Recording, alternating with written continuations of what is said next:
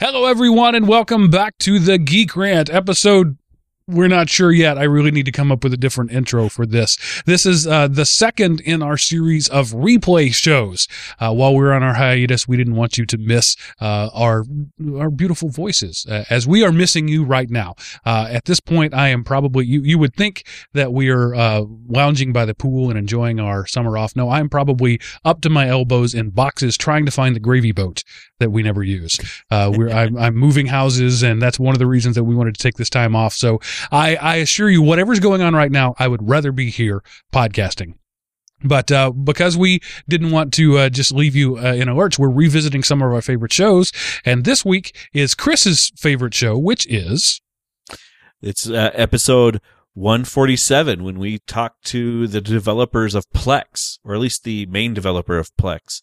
It was a great show when it came to really explaining what Plex does, what it and why it's kind of been my favorite thing to bring up whenever people ask, well, what do you run in your house for media? I absolutely love this software. Paid for it, bought and paid, and I'm glad I did. Definitely, if it's something you need in your house, look into it.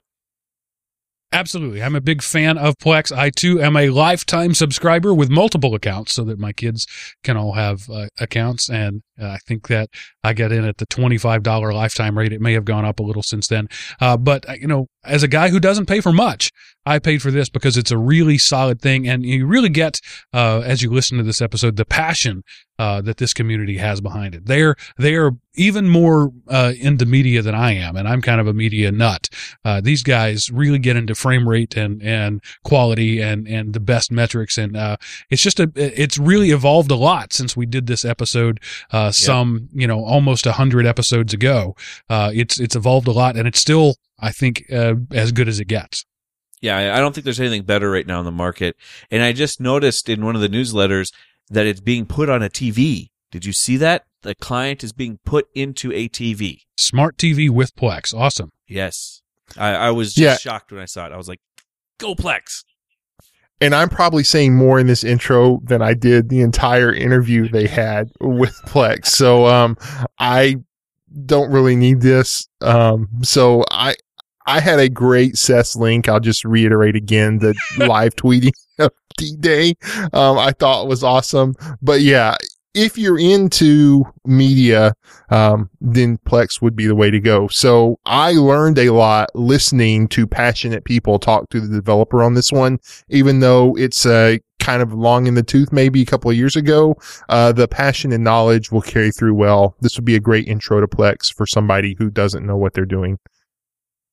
All right, and without further ado, here is Everyday Linux episode 147, Plex, again. Unmistakable evidence has established the fact.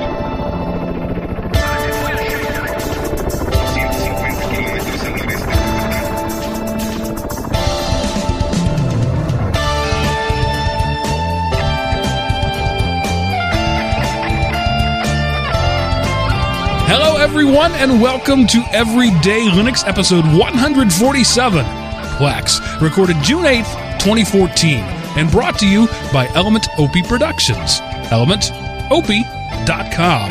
Welcome back, ladies and gentlemen, to the Linux show that's not about Linux, but about life in the context of Linux. This week, we have a guest with us, Mr. Elan Feingold, who is the CTO, Grand Poobah, Grand Wizard, something of Plex, and we recorded that audio a little earlier, and I'm going to slip it into the show seamlessly, and if I hadn't mentioned it here, you wouldn't know the difference, but hey, I'm all about transparency, so now you know the man behind the curtain. But who is not going to stay behind the curtain are, of course, my stalwart co-hosts, Mr. Chris Neves, the command line godfather, and Mr. Seth Anderson, the gooey kid. Hi, gentlemen. Good evening, sir. Howdy, folks. Howdy, folks. All right. So in case you wondered, Seth is from Texas. Yeah, I almost launched into the whole Big Tex thing, and actually I didn't know if you were going to say anything about it. So Big Tex, if you don't know what that is, he's a giant 50-foot cowboy at the state fair who burned up last year. Really? and they replaced him with like a creepy, demonic, possessed looking guy. The new Big Tex looks kind of creepy. Everybody. He stood for like 80 years, something, a long time. And somehow nobody's really sure, or at least they're not reporting it, somehow managed to catch fire. And what do you do when a 50-foot cowboy catches fire? Nothing. You stand and watch. You let it burn. Yes. You let it burn.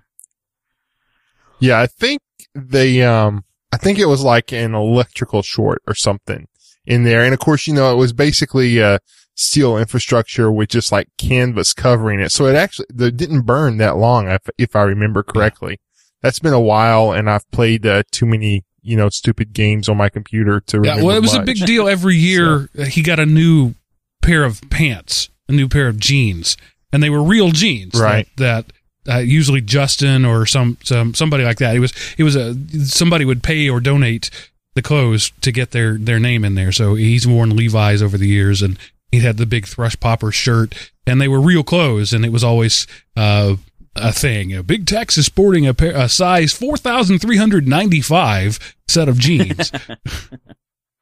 Right, that's awesome. But yeah, that's cool what he said. Way of doing that's a cool way of doing like an advertisement too. Yeah, you can say that Big Tex is wearing my jeans. So yeah, and he cool. had a recorded loop he'd play. Howdy, folks! Welcome to the Great State Fair of Texas. So that's why Seth alluded to that. So that little inside baseball there. Just a quick note. I wanted to follow up on last week's show. I had one of those situations where I lost my primary recording and my backup recording, and had to resort to the Google Plus Hangout recording. So that's why the last 12 minutes or so of last week's show sounded like we were talking through pillows. And, you know, audio quality is something I'm a stickler about, and it's something that you and the audience comment on frequently. I just wanted you to know that it was an aberration. It's not, you know, I knew it was there. It wasn't an accident, but it was the best I could do with what I had. So that's why I make copies of copies of copies. I have backups everywhere. And I just did a boneheaded thing. I unplugged the recorder before unplugged the power before I click save. That's a stupid thing to do. And so my backup went away. My primary went away because it's running on a crappy old laptop, and it happens almost every other week. So there we go. Now's a good time to direct you to the tip jar at elementof.com. And I want to, along those lines, after last week's discussions and after more than one request from listeners, we have a Patreon page now. Cool. We talked about that last week. Kevin, I believe was his name, wrote in and said, hey, we would you do this? And I talked about how I didn't really see the value in it, and I thought, why not? I'll do it. So it's a little extra effort on my part, just a little. I have to paste a link in there every week to let them know we have a new show up. And so the way it works is you give a certain amount, you pledge a certain amount per episode. Now, if you go to the site right now, the default is $2, but you can change that to 2 cents if you want. So you set the amount, and Patreon charges your credit card once a month. So you can, in your account, you can say, I want to spend no more than $8 a month. And then you can pledge $100 a month to every podcast you like. And Patreon will say, well, you've said you only want $8 a month maximum, and it'll figure out how to make that happen. So you can pledge whatever you want per episode or per month. You choose that, like I choose how you want to pay it. So I set mine up to be per episode. I could do per month. I could do per week. It could just be a standard subscription. I chose to do per episode because maybe we won't do 4 episodes in a month. Maybe we'll take 6 weeks off, like we did a couple years ago. It just, however it works. I decided to go with per episode, but you're billed per month. And because I got some feedback about that I had misrepresented that it wasn't per episode. It's both per episode and per month. So I get to set how I want to charge you. But in the end, Patreon bills your credit card once a month for whatever you set. So there's some goals a la Kickstarter. If we get to $500 of per episode, I'll upgrade not only my studio, but Chris's and Seth's as well with high quality video and audio, and even buy the bandwidth. If we get up to $2,500 per episode, I will quit my job and work full time for you. Neither of those are ever going to happen, but hey, it's that's why they're called stretch goals. There you go. Milestone goals. Yes. So that's it'd be cool to get to at least the 500 per episode, so we can do high definition. Yeah, and then you'd be able to see this mole on my forehead up close and personal. It'd be great. I'm sure everybody's looking forward to that. I was thinking more high definition audio, because then we'd have better mics, better video for us to look at each other. But the audio quality of the show would take a dramatic step up. Yeah, as would the file size. So I'd hear about that. Yep. I'm sure. But it's there if you want to use it. Again, as I mentioned last week, I really hate begging. But I also don't want to limit you. If Patreon is the way you like to do things, by golly, we've got a Patreon page now. If you'd rather... I had another commenter say that the tip jar on our website had the tightwad tech on it, which was when I first set it up a long time ago. It was the only show we did, so it said that. And he didn't want to donate because if that was wrong, what else might be wrong? So I went and updated that. I don't want to be a barrier to you giving me money. I will take away whatever barriers I have to for you to give me money. Awesome. Well, it's awesome that we now have extra a few other ways of getting to allow our listeners and the Element OP people to if they want ways to donate, they have immense ways to donate now. That's awesome. And I have done in the past more than one show a week. I would like to return to doing more than one show a week, and money will help make that happen. So that's the facts. If I didn't have to work outside of this job, I could put 50 hours a week into podcasting, and I would. That'd be awesome. I would enjoy that. Oh. And if I could offer Chris and Seth some scratch, they would do the same. I'd be able to hire real hosts, people with actual... actual who know stuff. We could do a news show with actual reporters. There are all kinds of options that money, as coarse and as gauche as that is, money makes stuff happen. And again, if you never have given me a penny, I'm fine with that. But if you want to see more things happen, money is how more things happen. And I did get a couple. We're not going to do any listener feedback this week. I'm going to save it and next week for Father's Day. So that we don't have to do any work. We're just going to do a listener feedback show, and I'll compile it all there. We'll read them and discuss. But I got a number of things saying that last week's show has shamed people into giving money to other projects and to me. Again, that was not my goal, but I certainly don't mind if you were shamed into giving me money. Well, I think it's good that they were shamed into giving projects money that they've been using. Yes. So I don't have a problem with that one. Because I've been giving money, so everyone else should. Yeah, hopefully it wasn't a shaming, but it was more of an awakening. There you go. And eye-opening. Because, if you're shamed into doing something, you'll resent it. But if you have your eyes open, you resent that, but then you see that it's better with your eyes open. So hopefully, hopefully. Yeah. That's because I would say you shamed me into it whenever really what I meant was I didn't realize I was a complete and pompous bleep before you pointed it out. So thank you for making it. As I mentioned last week, I want to reiterate, last week I was preaching at myself. During the course of the show, I realized what a putz I am. So it wasn't that I started the show to bash people over the head. It was I started the show as a discussion, and during the course of the discussion, I realized that I was a freeloading leech, and that's not okay. And I think a few other people had the same realization as I did during the show, realizing that they were freeloading leeches. And okay. Now that we don't have any more freeloading leeches around, pertinent to the show today, I've been spending the last week and a half helping my buddy get his Plex server up and running, and a few other people that I know getting their Plex servers up and running. So it's becoming a large inertia push type thing around here because people are seeing Plex and they're going, well, why am I doing that? That's the you know, their old way. Yeah. This is so much easier. So yeah, we'll talk more about Plex further on in the show, yeah. But, if you haven't looked at them, take a look. It's worth it. I've decided as a result of the interview that hasn't happened yet that we already did, that I'm probably going to buy a NAS just for play. It never occurred to me. I mean, I had read some foreign stuff about that, but then I just thought, well, that's brilliant. Just a standalone device that is both server and platform. So, and I know I can build one for nothing. You know, I can probably buy one for less than nothing. It's amazing how cheap NASs are these days.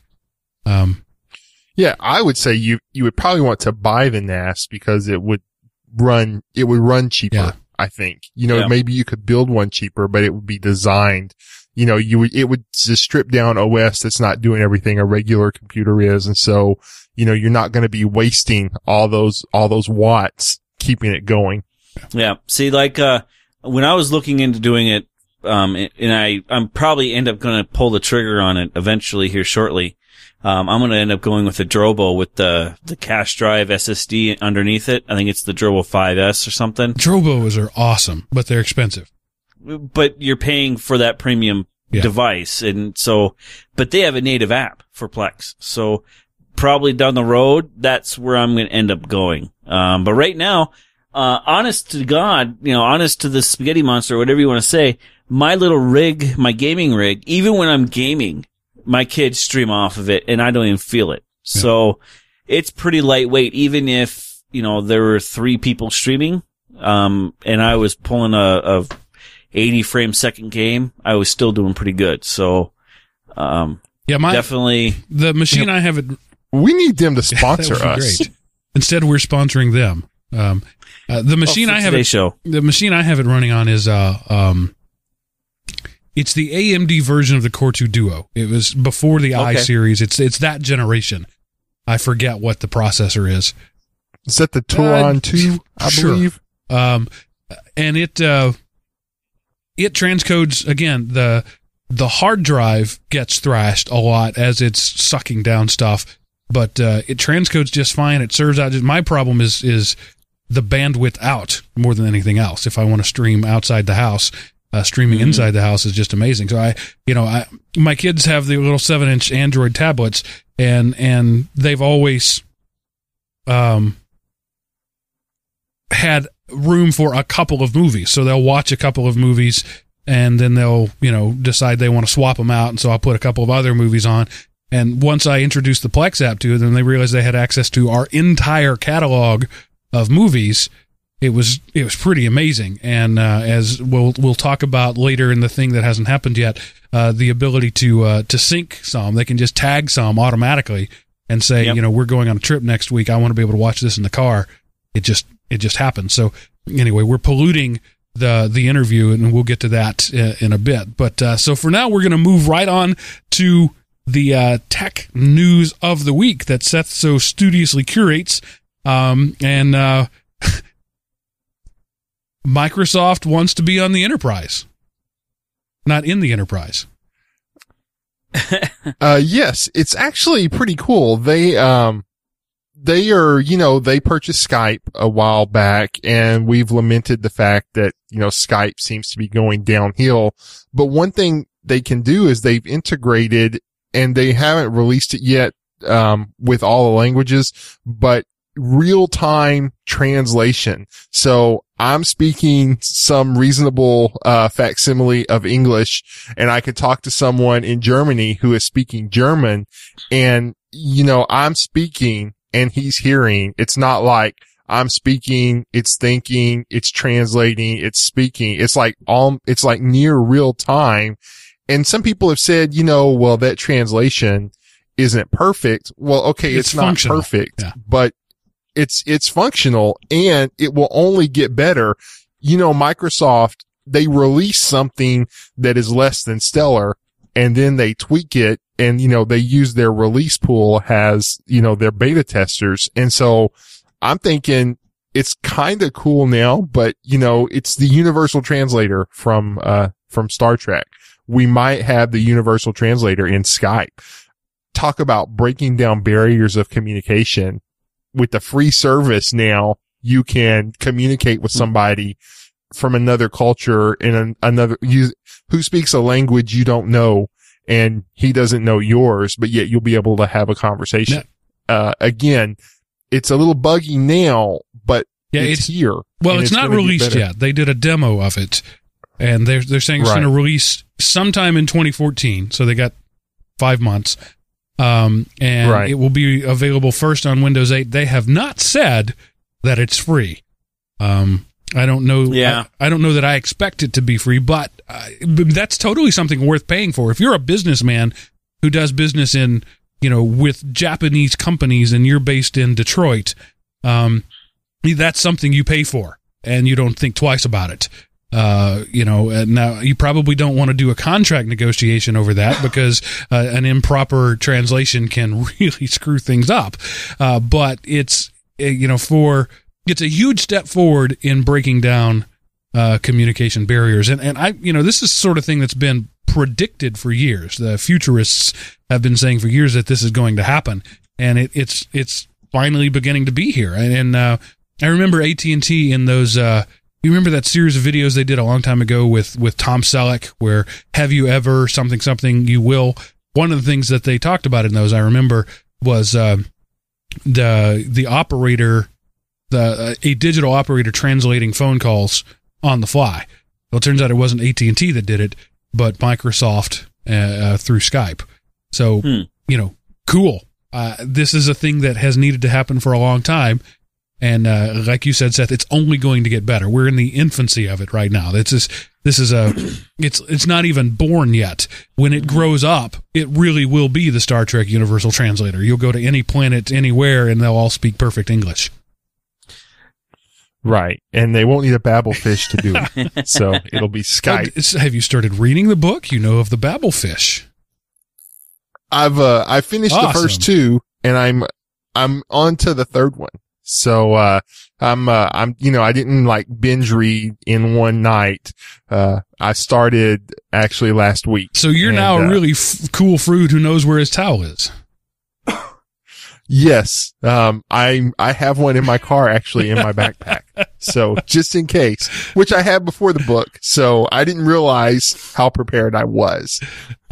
Awesome. That's it's my favorite 5-book trilogy. Moving on to the next one that Seth said we had to do no matter what. Finally, the desktop computer is dead. Or the desktop computer is truly dead. They actually have a prototype, and what they've done is instead of having this machine that sits on top of your desk, what they have done is they've placed it inside your desk. And so it is now your computer with a monitor. It's your desk with a monitor attached. You open, you raise the thing, and instead of a place to put your pencils and your paper and stuff like in school, there's a place for motherboard, expansion cards, hard drive, power supplies, things like that. So the desktop computer is being replaced with the desk computer. The desktop is dead. Long live the desk. Years ago, a former student of mine built one of these out of wood and plexiglass. And he had all the components on there. He had neon lights and fans with little streamers on them so you could see the airflow. And it was a showpiece, but it was also a fully functional desk with, his gaming rig inside it. Just throw a monitor on top of it and you're good to go. And we laughed at him and thought it was cool at the same time. It was this is a really neat thing that you're doing, but you're kind of an Uber geek for doing it. But now this company thinks they can make money selling them. And I think they're just selling the desks. The desks aren't that highly priced, the one that the numbers they're quoting here at the end of the article, is $1,000 to $1,200 for this type of a desk with no components. That's not that far fetched for a high end desk. So I would probably look into getting one. Then another $1,000 on the computer inside it, which you were going to pay anyway for the computer. Yeah. Right. Or more. Right. I don't want to go into how much I spent on mine. Yeah, I'm sure your wife wishes you hadn't gone into how much you spent on yours. Well, it was it wasn't household money. Let's put it that way. We have a line, but you know, if you have something like this, when it comes time to replace, you don't have to replace the power supply because you're still going to have the power supply. You know, you can recycle the hard drive, you're just swapping out the motherboard. Mm-hmm. So again, is there going to be a big market for this? No, because people refuse to have something. Oh, it's not a tablet. I don't want it then because, ew, icky. But you know, for an enterprise, a school or something, I just think it's really cool. You know, why wasn't this mainstream before? It's not like this is any new technology that they've come up with. It's just, you know, somebody is, and I don't know, maybe that people have done this before, but somebody's getting some press on geek.com about it. All right. And the next up in the list, Facebook wants to go one step further in invading your privacy by doing what Motorola's been doing for a couple of years now. Yes. And this is, I love to bash Facebook. I don't like to just go moo, but this is something you have to opt into. You know, I don't want to just slam them, but you opt in, and then what it does when you're in Facebook, it turns on your microphone and it listens. And so like if you're listening to a song on the radio or something, it will post, you know, Seth is listening to whatever song I'm happening to be listened to, and you know, and it'll post it. But again, it's an opt-in thing, which means it's opt-in this month, opt-out next month, new feature you can't change after that, which is Facebook's MO throughout history. But for right now, it is opt-in and it is not available to everyone. But so yeah, Facebook wants the ability to control your microphone so that they can listen to what you're doing. And of course they've said, oh, we don't store the music. We only store like the file. It can't be converted, blah, blah, blah. We'll see how that works out. But it's kind of creepy. You didn't mention this is only in smartphones. It's not a desktop feature. Right. So, it is for the mobile app. So if you don't have the mobile app on a tablet, let's say, and you just access Facebook via the web, it wouldn't be available. It's only through their mobile app. Motorola, the Moto X phone has this feature, a subset of this feature already. There's a separate hardware chipset that is always on and always listening. You can do the integration with Google now, things like that. My Nexus S and other phone, or excuse me, Nexus 5 and other phones that have that feature, if you've got Google Now on it and you're on a home screen with the Google Now, it's listening to everything I say. So right now my phone is listening. And if I say, okay, Google, it's going to activate. So Facebook is wanting to do what other people are already doing, but because they're Facebook, people will have a bigger problem with it, I think. Yeah, I probably, but yeah, I just, you know, I don't like the world that takes us one step. I totally like the world that, because I want the Star Trek interface. I want to be able to say computer and in any normal language phrase what I want. I want this to happen. Do I trust Facebook? No, I don't even run their app anyway. So this isn't a big deal to me, but I want the technology to proceed. And with a billion regular users, if a small fraction of them start using this, Facebook can gather lots of data and advance this technology forward. So I for one, am excited about the potential of it, though I don't necessarily trust the bringers of it as much as I trust, for example, Google. Why do I trust Google more than Facebook? They have a better track record of not being jerks than Facebook. True. I think it's kind of a creepy thing, but I do, personally, I would love to have my Google Now better than what it is now. But would I trust Facebook or allow Facebook to do what Google Now does? No. Personally, I wouldn't. And, I think here probably in the next, I don't know how long, what do you think? We got 30 minutes left of the show or so. I have a feeling that all the Facebook apps are going to be removed from my phone. Because I don't want any of this to even slip into my phone. Yeah, but like I say, it's you have to opt in now, and it isn't even rolled out to everyone, I don't think, yet. Well, like you said though, Seth, it's opt in now. It'll be automatic feature later, and then it's always on permanently down the for a little bit further down the road. I don't want the and their app isn't all that great to start with. So yeah, that is true. Their app is. It sucks. I mean, well, I gotta say though, their Windows app is not too bad, but yeah, their Android app, I on my tablet, I don't use that thing because it's disgusting. I pull up my web browser and I sign in that way. My wife uses the app on her phone and has noticed that it's a battery drain. We both did. Mm-hmm. And so she will go to Facebook, look up what she needs to do, post what she needs to post, whatever, then go into her settings and manually kill the app. And I keep telling her, just use the web page. It's even less work than what you're doing right now. But she says there are things that you can't do. And I'm not heavily into Facebook, so I don't doubt that she's right. There are things on the web page that you can't do on the app, and like tag albums and things like that.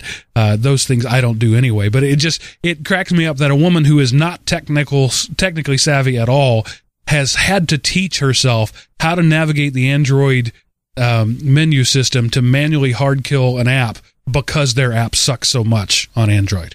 Yeah, it's crazy, isn't it? Yeah, well, I gotta say, on a phone, yeah, you can't really do the web version on the phone. It's just too small because, you have your Facebook down the middle.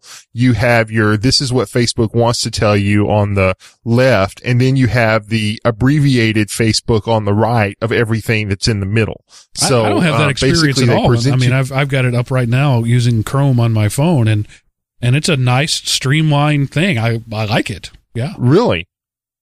I'm going to have, I haven't tried the mobile app, mobile.facebook.com, not facebook.com, m.facebook.com. So it's, I will have to give it another try. It's been a while since I've done that. And, a few years ago, I would have said Facebook, Schmacebook. I want to know, why does adding schma to anything immediately dismiss it? I don't know. But just works out that way. But, that's where people are. So, that's where, you have to do Facebook because people do Facebook. So they've sucked me in. Okay. Moving right along to things that are going to suck you in. No, I got nothing. Google is wanting to spread the bandwidth. Again, they've often said that, when more people use the web, more often they win. And they're putting their money where their mouth is to the tune of $1 billion. Yeah. I mean, just think about that. If you or I could never hope to do $1 billion, but for them, that's like, that's last quarter's profits. The sad part is that's not even profits. That's, that's last week's profits probably. But yeah, so they are looking to launch $1 billion worth of satellites. I think 18 satellites is what, and they want to, 180 small high capacity satellites that'll be in lower orbits than traditional satellites they want to bring bandwidth to the world, and the great thing about satellite is you can be out in the middle of nowhere and access it. But again, one of the things with current satellite technology is the latency involved and then the data caps. I would think that Facebook would probably say, we're not going to worry about the data caps, or at least make it more reasonable. You mean Google? Currently. You said Facebook. Yeah. Currently. I'm sorry. Oh, golly. I must be having an aneurysm. Google, I don't think they would care about the caps, which currently, if you exceed your daily cap, they knock you down to something like 56K. For the next day or something. But if you don't use it all, you don't get to carry over. Anyway, this, I would rather have no internet than satellite as it currently is. But this is really cool because it will bring competition everywhere. Out in the country where I live now, I have satellite or I have wireless. This would give me satellite wireless or Google satellite. I'm curious as to how they will, what their pricing structure and usage structure will be on this. And their goal of doing this is not to give you internet access. It's to give South Africa internet access and you know, the Egypt and places, you know, in the Middle Eastern desert. Their goal is to bring bandwidth to those who don't have it. So things like latency and lower bandwidth in terms of high bandwidth are less issues for them, because they're looking to target people who don't have any bandwidth at all right now. Yeah. Or right. Depending on a rigged together cellular system. So again, Google is putting their money where their mouth is, saying that when people use the web, we win. And it's exciting. I love to see them pushing boundaries. Because of their investment in Google Fiber, offering gigabit to a handful of cities, other companies, AT&T is now offering it in places, and Verizon says they're going to roll it out. When Google does stuff, they're big enough and they can throw enough weight behind it, they move industries. And so I'm excited about what this is going to mean. Satellite is never going to be useful for real-time communication. This Skype call would never work on satellite. No. The latency is just too huge. You're never going to be able to do video conferencing effectively. I mean, we used to do that all the time. It was the news guys would do coming in via satellite, and then there would be, you'd see that 3-minute break between the time somebody said something and the time the other person heard it and responded back. That used to be the only way to do things. Now we complain about it. But it just is what it is. When you're sending something 20 miles into space, it takes time for a light to travel that far. So it bees that way. Yeah, well, and one of the things they mentioned is they're wanting to go into a lower orbit. So I wonder how much that will reduce. I wonder if it will be a big enough difference that it would reduce the latency noticeably.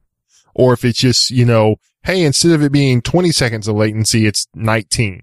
That's not a big deal. But if it cuts it in half or something, then that opens up, that makes satellite viable for more things. Well, but, I would think it would be, I think it would be a lot less, because they're not even leaving the atmosphere. So I think your latency would drop down quite considerably, since you're not having to go through the atmosphere and back down.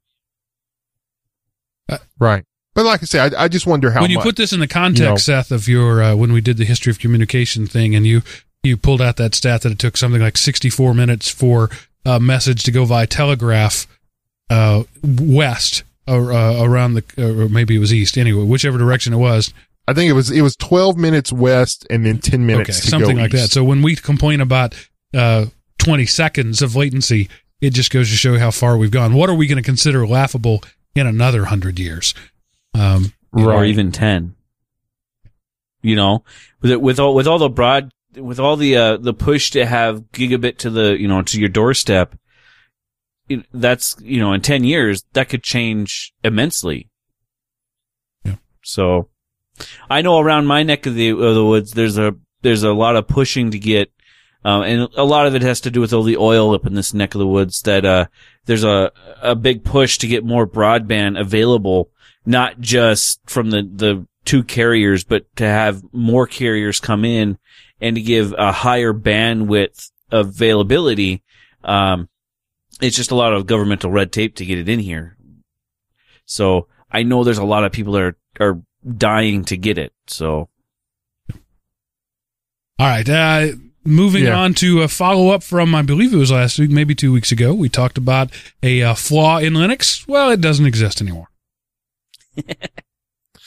The Linux kernel has been patched. Basically, the one that allowed the CH rootkit that you could scan to test your system for rootkits, there was a vulnerability that if you could get local access, you could gain root access.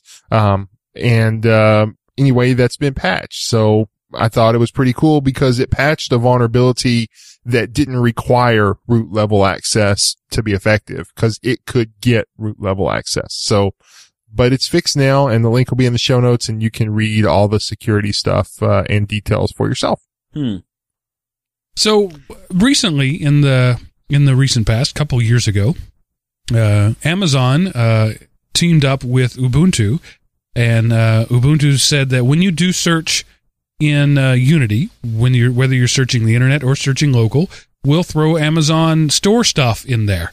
and the neckbeards revolted, and a lot of people ran away from Ubuntu because of it. Well, now Apple's doing it, and their people will probably love it. Probably. Yeah, this is just another example of Apple leading the way, breaking new fields. By doing what other people have done. The same way.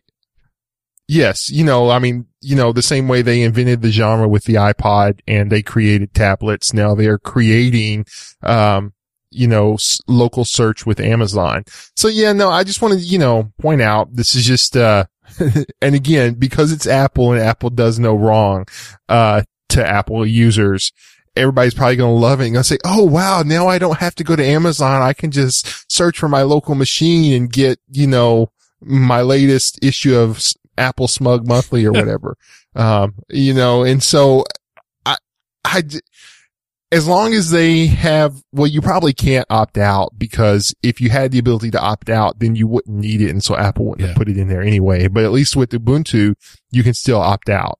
And so, as the article, the article says, the real issue with this is you don't know when two large entities like that come together. You don't know what they're doing with your data. When you search on Google, there's a terms of service, and you can look at it and you can see what they do. When you search on Amazon, there's a terms of service. But this sort of thing between Apple and Amazon or whoever it is that they are, and between Ubuntu and Amazon, there's not a terms of service for that. You don't know what they're doing. You have to trust that they have your best interest in mind. And, some brands have earned more trust than others in that regard. Yeah. Yeah. I know. Personally, I wouldn't trust. So, yeah, I'm just curious as to what the hubbub will be about on the internet regarding this. I haven't really heard anything about it one way or another other than this one article. All right, so Barnes & Noble gave up the Nook brand. Well, now they're bringing it back in conjunction with Samsung. Interesting. Yes, it seemed a while back that they were they announced partnerships, or they announced that they would really love it if somebody would come in and make Nooks with them. Please help us not to die kind of announcement. And well, Samsung is taking it up and they will produce a co-branded Galaxy Tab 4 Nook. It'll be a 7-inch tablet, designed to compete with the Kindle. So, but yeah, it's just, is this enough to make Barnes & Noble a challenger for Amazon? I don't know, but maybe it's enough to keep them not dying. Well, the only thing that will make this work is if Barnes & Noble has a similar catalog to what's available through the Amazon Kindle, the Kindle Fire. Yeah. We all know the Kindle Fire is an entry point to buying. It's a cash register that you can watch movies. Right. It's a store. And basically. The Nook, and there are lots of other tablets that have been as good or better than the Kindle Fire, but they didn't have that synergy with content, with media, with purchasing. And of course, Barnes & Noble is stellar in the book market, and this is going to be a reading focused thing. But if that's all it can do, if they don't have the media capabilities, if you can't dial up a library of several thousand videos to choose from, if you don't have music. Like on Amazon, this will fail. Mm-hmm. Well, and one thing about the Kindle can read, even if it's just for books, the Kindle can read so many other formats. I went to a Barnes & Noble and I played dumb. I just said, hey, I want to buy a Nook, but I don't want to, can it read other formats? What can it read, a PDF? And you would have thought I asked, can I give you cancer? You're just like, ew, no, why would you want to do that? That's not safe. That's not secure. Only the Nook. And I just like, what about not having a credit card? And it was like, why would you not have a credit card? But so it was just, again, I played dumb. I didn't say, look, buddy, I know more about this Nook looking at it than that little seminar you went to last week. But it was just like, it was all I could do really not to just laugh in his face when he kind of did the whole PDFs aren't secure and you shouldn't use them. And only the Nook. Anyway, it was just in a similar vein. So, I was at I think it was Best Buy some time ago and I was buying a laptop and They wanted the optimized. They said, do you want us to optimize this? And I said, I set up and install and configure on average 500 laptops a month. No, I don't need you to optimize this for me. And he had the best response I've ever heard anybody say. He said, well, most people don't. I thought, I can't argue with that. He's right. Most people don't. So yeah, you were in the most people don't category there at the Nook store. Right. It's almost fun to do that. Yeah, though. They're just, yeah, I love playing dumb. I'm going to, especially when it comes to computers, just to see whether I'm talking to somebody who knows or just somebody trying to push product. And he was trying to be a product pusher. He didn't know much. The truth is, I have never averaged 500 a month, but I wanted to make him think I was a big dog. So, yeah. Right. It worked. Yeah. So, moving right along, SSL, OpenSSL, after being, relatively lackluster in their security fixes for a while, Heartbleed woke them up, and now they've released 7 new patches. Wow. Or a patch for 7 vulnerabilities. Yes. So, and it's kind of big news, and you can go into all the, buffer overrun things, handshakes, all these other kind of basically the same kind of leaks and the same kind of vulnerabilities that have been out there. Now they're getting fixed. And, I wonder, is it just some of the, is it some of the core infrastructure initiative thing paying off already? I mean, cause they have to have this big bug list of things that they just haven't got around to yet. Now that money is starting to come in and, the spotlight's being shown, is it just the first fruits that we're seeing this major push already? Or, did he take a week off of work so he could, or did he break up with his girlfriend and have some free time? Well, you got to know after the whole Heartbleed thing that an audit was begun. If this has been there for all these years, what else is there? And so, whether it's the Linux Foundation doing it or just the maintainers of the maintainer maybe of the project, but I really think this is just holy crap. If this has been there all this time, what else is there? And they're finding their stuff there. Most of this is esoteric. I mean, you got to work to get these things to exploit. But yeah, hackers work. They're okay with that. If it's a that's their rich job. Enough target, they will spend whatever the effort is required. Yeah. And one of the things Heartbleed showed is this is a very rich target indeed. It's one thing to say, oh yeah, a lot of the web runs SSL, but whenever you have, every major website out there saying, we're broke now, don't use us, they're like, holy crap, maybe we need to quit writing so much Windows crap and focus on OpenSSL, richer targets. All right. And the next up, Sony decides to bow out of the portable market. They're not going to sell the PlayStation Portable anymore. I don't think anybody will notice. No, probably not. Yeah, I don't. They have and then there was one. There's the Nintendo DS. Granted, and the thing is, there's more gaming going on smartphones now than there are on handheld devices. So unless it's really something special, there's really no need to have a little portable gaming system like that. Their time has come and gone. And so Sony realizes it, and they have quit selling in North America. They're going to end in Japan later this month and later this year in Europe. So they're just basically trying to get rid of the inventory that's out there. Yeah, and so I think you nailed it. iPhone and Android have usurped the portable gaming market. I mean, these devices have GPUs now and processors that are powerful enough. You don't need a separate portable gaming device. I mean, you get a 7-inch tablet, and it's amazing what that thing can do. So, it's not Sony screwed up. It's not, it's just the market went away. It evolved into something else. Yeah. I mean, I think there's still a market, you know, but I don't think it can support two major ones, you know, that, cause I, you know, I don't want to give a young kid a phone, but, you know, so still maybe a Nintendo DS or something like that, but there's not the demand for it anymore. Well, not with every child getting a tablet or a phone in their hand. You know, who wants a, you know, like my son, you know, he still pulls out the old original Game Boy once in a blue moon that I had when I was a kid. But most of the time his hands are on the tablet because he has Netflix access. He has his games that he plays. He can stream Plex. So yeah, it's just kind of the all-in-one device for him.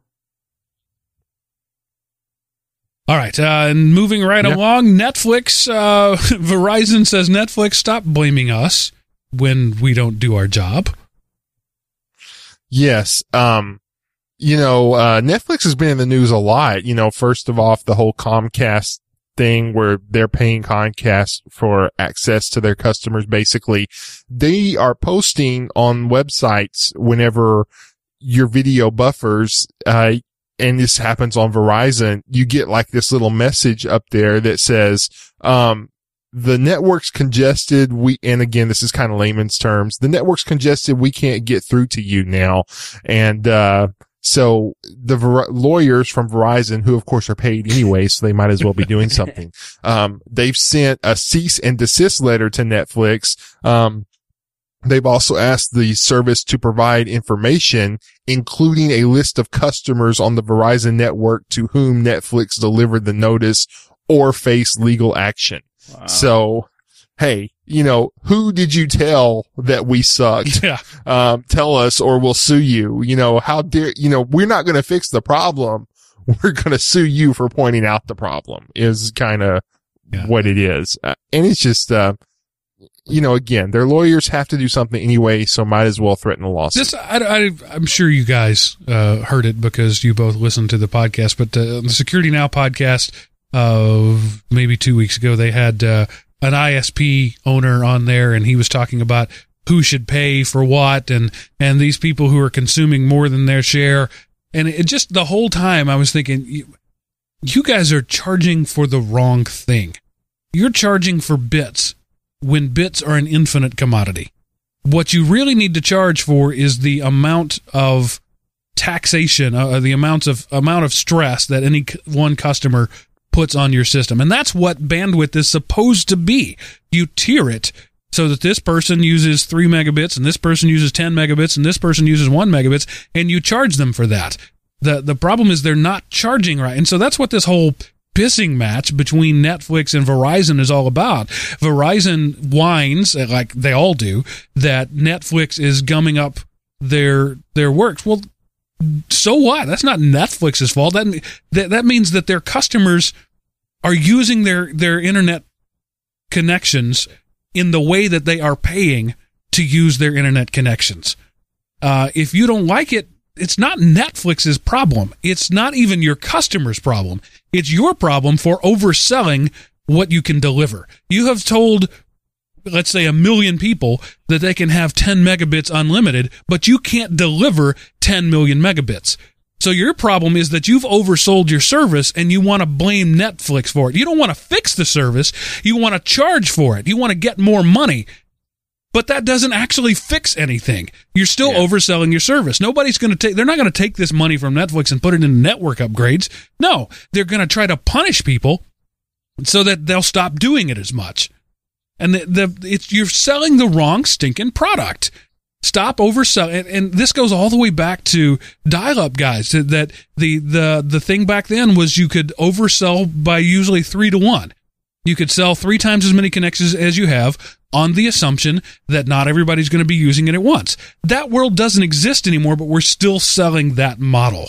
We're still selling 3, 4, 12, 15 times as much as we actually have in a world where people actually use their connections.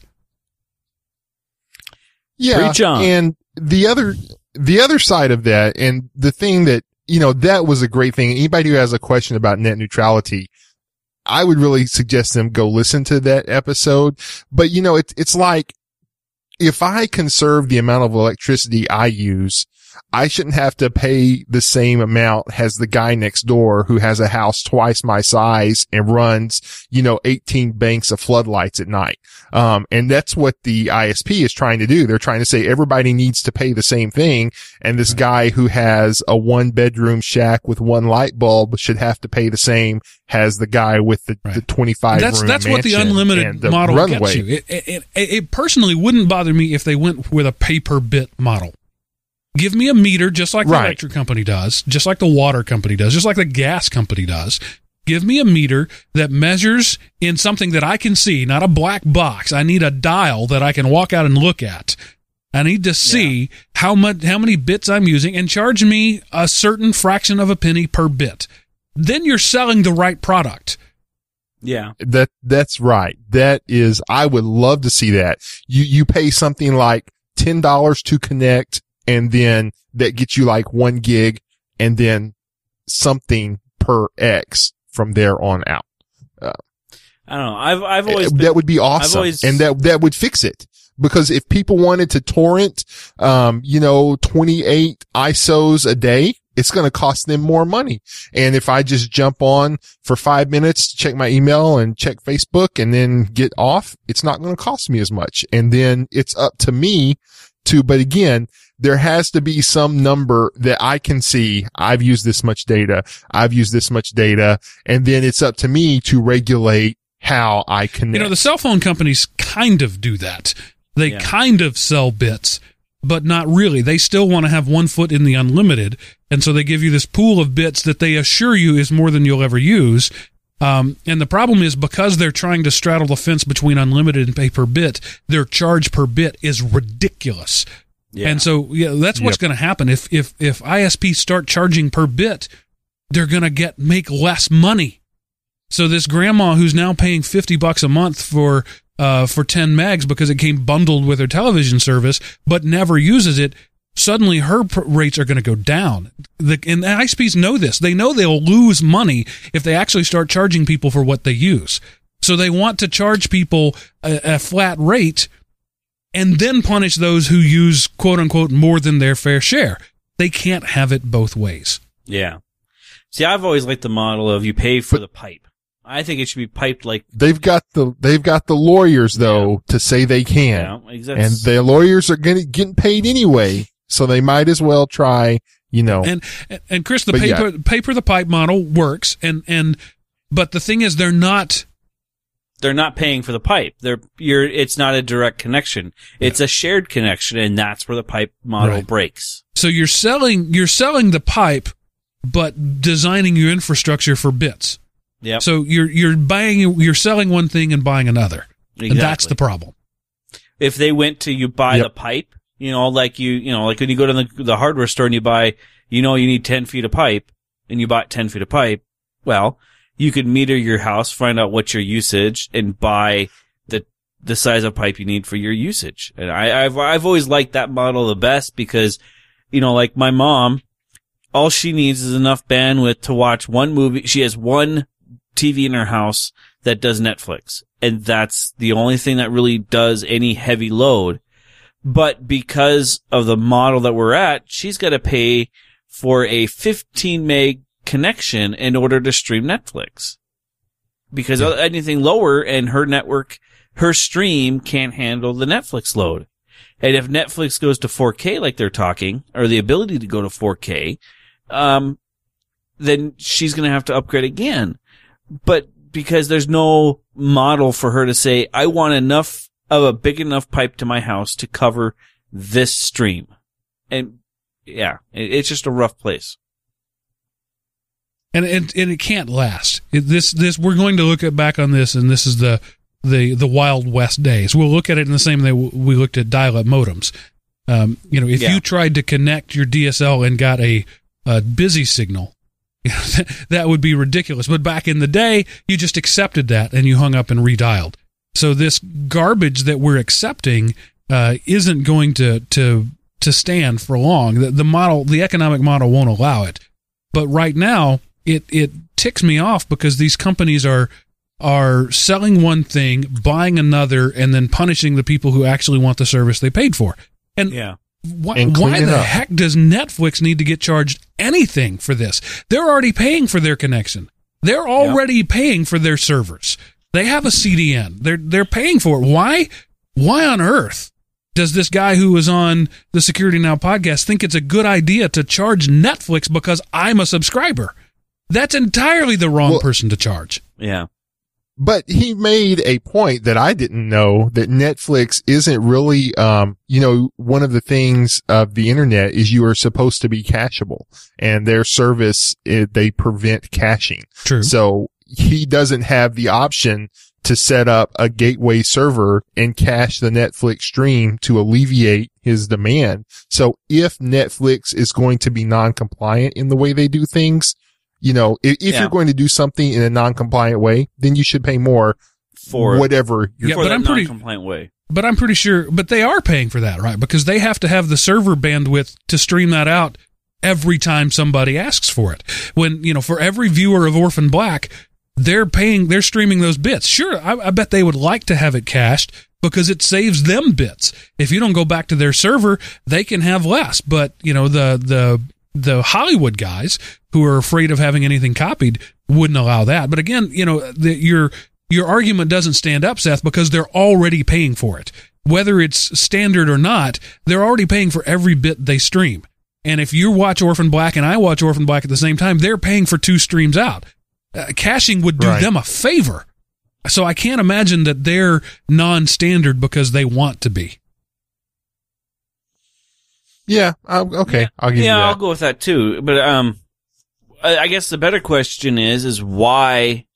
I mean, obviously, we all know the answer why Netflix doesn't allow us to cache. But I guess if like the show today, we're Plex, we're technically caching our local media to a server. I mean, when you look at it that way, so why can't we do it? Why can't Netflix do it? I don't understand. Because we're technically felons when we do it. Every time you and I rip a DVD, we commit a felony. Right, but we're also allowed one digital backup of our physical media. Yes, but we can't break the encryption to get it. Welcome to the U.S. Exactly, which is an old law that needs to be looked at again. You're legally allowed to have a copy, but you're not legally allowed to make a copy. Yeah, exactly my point. I think it's an old law that needs to be readdressed. But there's a lot of those, and the government doesn't really move quickly. I just get mad when things are stupid, and lots of people buy into the stupidity. And this is, that's why I get mad at government, because it's stupid. But that's where this whole net neutrality argument is based on stupidity. It's not even ignorance. You can't even blame the lawmakers for being ignorant on this one. They're just being dumb. They wouldn't accept this with any other provider. If Ford tried to charge a surcharge for every mile you drive, or because if your family owns two Fords instead of one, you got to pay us extra every month. Nobody would stand for that. But that's exactly what's happening in the television/cable/telephone market. And movie. Yeah, and it's just dumb. End of the story. You know what's not dumb? How about 500 games for Linux now on Steam? Yes, they have surpassed the 500 mark of Linux games for Steam. The actual name of the let me see. Igmatic's The Mist of Ravenwood, which is a hidden object game, and that genre seems to be pretty popular now. So, and their best-selling game on Steam for Linux is currently Rust. So, 500 in less than 2 years, that's not bad. Again, we are missing some of the first run titles, but again, I think that it's just something that will be addressed as Steam gets more traction. And the more games that are there, the more people will use it, the more people that will use it, the more developers it will attract, the bigger the games they'll be able to pull. So it's one of those groundswell things that I think will take care of itself. Yeah, I think so too. And I just hope that and I don't know if this is just me being picky, but I don't consider a Linux, a game Linux native if it's just got a fancy wrapper around it, and it's just the Windows API. It's just Wine by another name. Yeah. And there's a few of those. The Witcher is one that I've been listening. There's another gaming podcast that it came up on, and they just pounded that game to pieces because of the fact that it's just a pretty window, or it's just a pretty Wine wrapper around the Windows API. And so it performs in their test interfaces, in their test beds, it was really poor performer. I would rather see a game take an extra 6 months to get released if it was native than to just wrap it around something. So, just my 2 cents. You may prefer that, but the market in general doesn't. I know. First to market wins. Right, but that would give pressure to get, if they want the Linux dollar, that gives them pressure to get it done. And, as a single, but a lot of these games, they get kicked back 3-6 months all the time. I don't remember the last game I was waiting for, but it had four release. It was kicked back 4 times, saying that it's not ready yet. It's still in the hopper. So how is that any different? Saying it's still in the hopper for 4 different kickbacks for a Windows release. How is that any different than saying, oh, it's not ready yet, we're going to kick it another couple of weeks for the Linux to get catch up, so it's a simultaneous release over all platforms? And I've also seen number of games, Borderlands in particular, where it was not released simultaneously, it came out in a stutter. The consoles came out, and then the computer version came out just after it, a week, I think it was a week later, the original one. But that's something gamers are used to seeing. They're used to kickback time. They're used to seeing delays because of something showed up at the end. So honestly, I think the gamer market wouldn't crucify game manufacturers for a delayed Steam release. Well, but then since, Wine will already do a lot of things for Windows, what's to stop somebody from just getting the Windows game and trying it through Wine or just play it in Windows? And so then you're crushing the need for Steam, because the casual gamer really won't care whether it's Windows or Linux. They want it out. Right. And, I got this Linux machine, so if I'm going to have to wait that much longer, then why bother? So, they're going to catch flack whichever way they choose. So Wine is like a good compromise for them. But it should be just a Band-Aid, though. It shouldn't be a permanent, in my opinion. Wine is a Band-Aid that should be ripped off eventually, and it should be that if going down that path, Seth, that if Wine is a wrapper for release time, I wouldn't see a problem with a wrapper for release date to get the release date on time. But there should still be a native code for a game then if I'm buying it. Because I'm buying it to play it on my system as it sits, not to play in an emulated system. It just so happens I have to play an emulated system. Right, but again, you're not the major demographic there. I know, I'm an edge case, and I've been told that about 17 times in the last 2 days. So I thought they said you were a head case. I misunderstood. Well, that was said twice. So, hey, you remember DEC computers? No, you remember Compaq computers? Yeah. No. Well, at some point, those two merged into a company that nobody remembers anymore. No. This was a humongous deal when it happened this week in history. June the 11th, 1998. I remember this one, cause I was a DEC fan at the time. And I thought I didn't like it when it happened, but Compaq Computer paid $9 billion for Digital Equipment Corporation, which, a side bit of trivia, DEC was the first company to release a portable disc-based MP3 player. It just didn't do so well. Apple was the first one to release a successful, you know, commercially profitable model, but DEC beat them to the punch. Which, you know, they were bought by Compaq. Compaq was later absorbed by HP. So HP kind of gets credit for that today. But yes, that's $9,019,98. You know, you hear about all these humongous deals, like Facebook paid $1 gazillion to pick lint out of somebody's pocket or something, not too long ago, but $9 billion in 1998. That was a lot of money. It's still not chump change today, but that was even more money back then. At the time, that was the largest amount paid for a high tech acquisition. You finished up before I had a chance. I was going to look up. I'm on a currency converter right now. I want to find out how much $9 billion actually was, but I couldn't do it. I wanted to convert it to today's money, but that I'll leave that as an exercise to the listener. It was a lot. You know, the number would probably would break most calculators. Okay, so now it's time to bring on our guest who's been quietly waiting all this time in a digitally pre-recorded interview. And so here we are with Elan Feingold, the Grand Poobah. That's the title I'm going with. You can correct me later, but that's what I'm going with. The Grand Poobah of Plex. So let's get straight to it. Elan, who are you? What do you do? Why should we care? Wow, those are three very tough questions. Grand Poobah does sound good. Technically, I'm the CTO of Plex.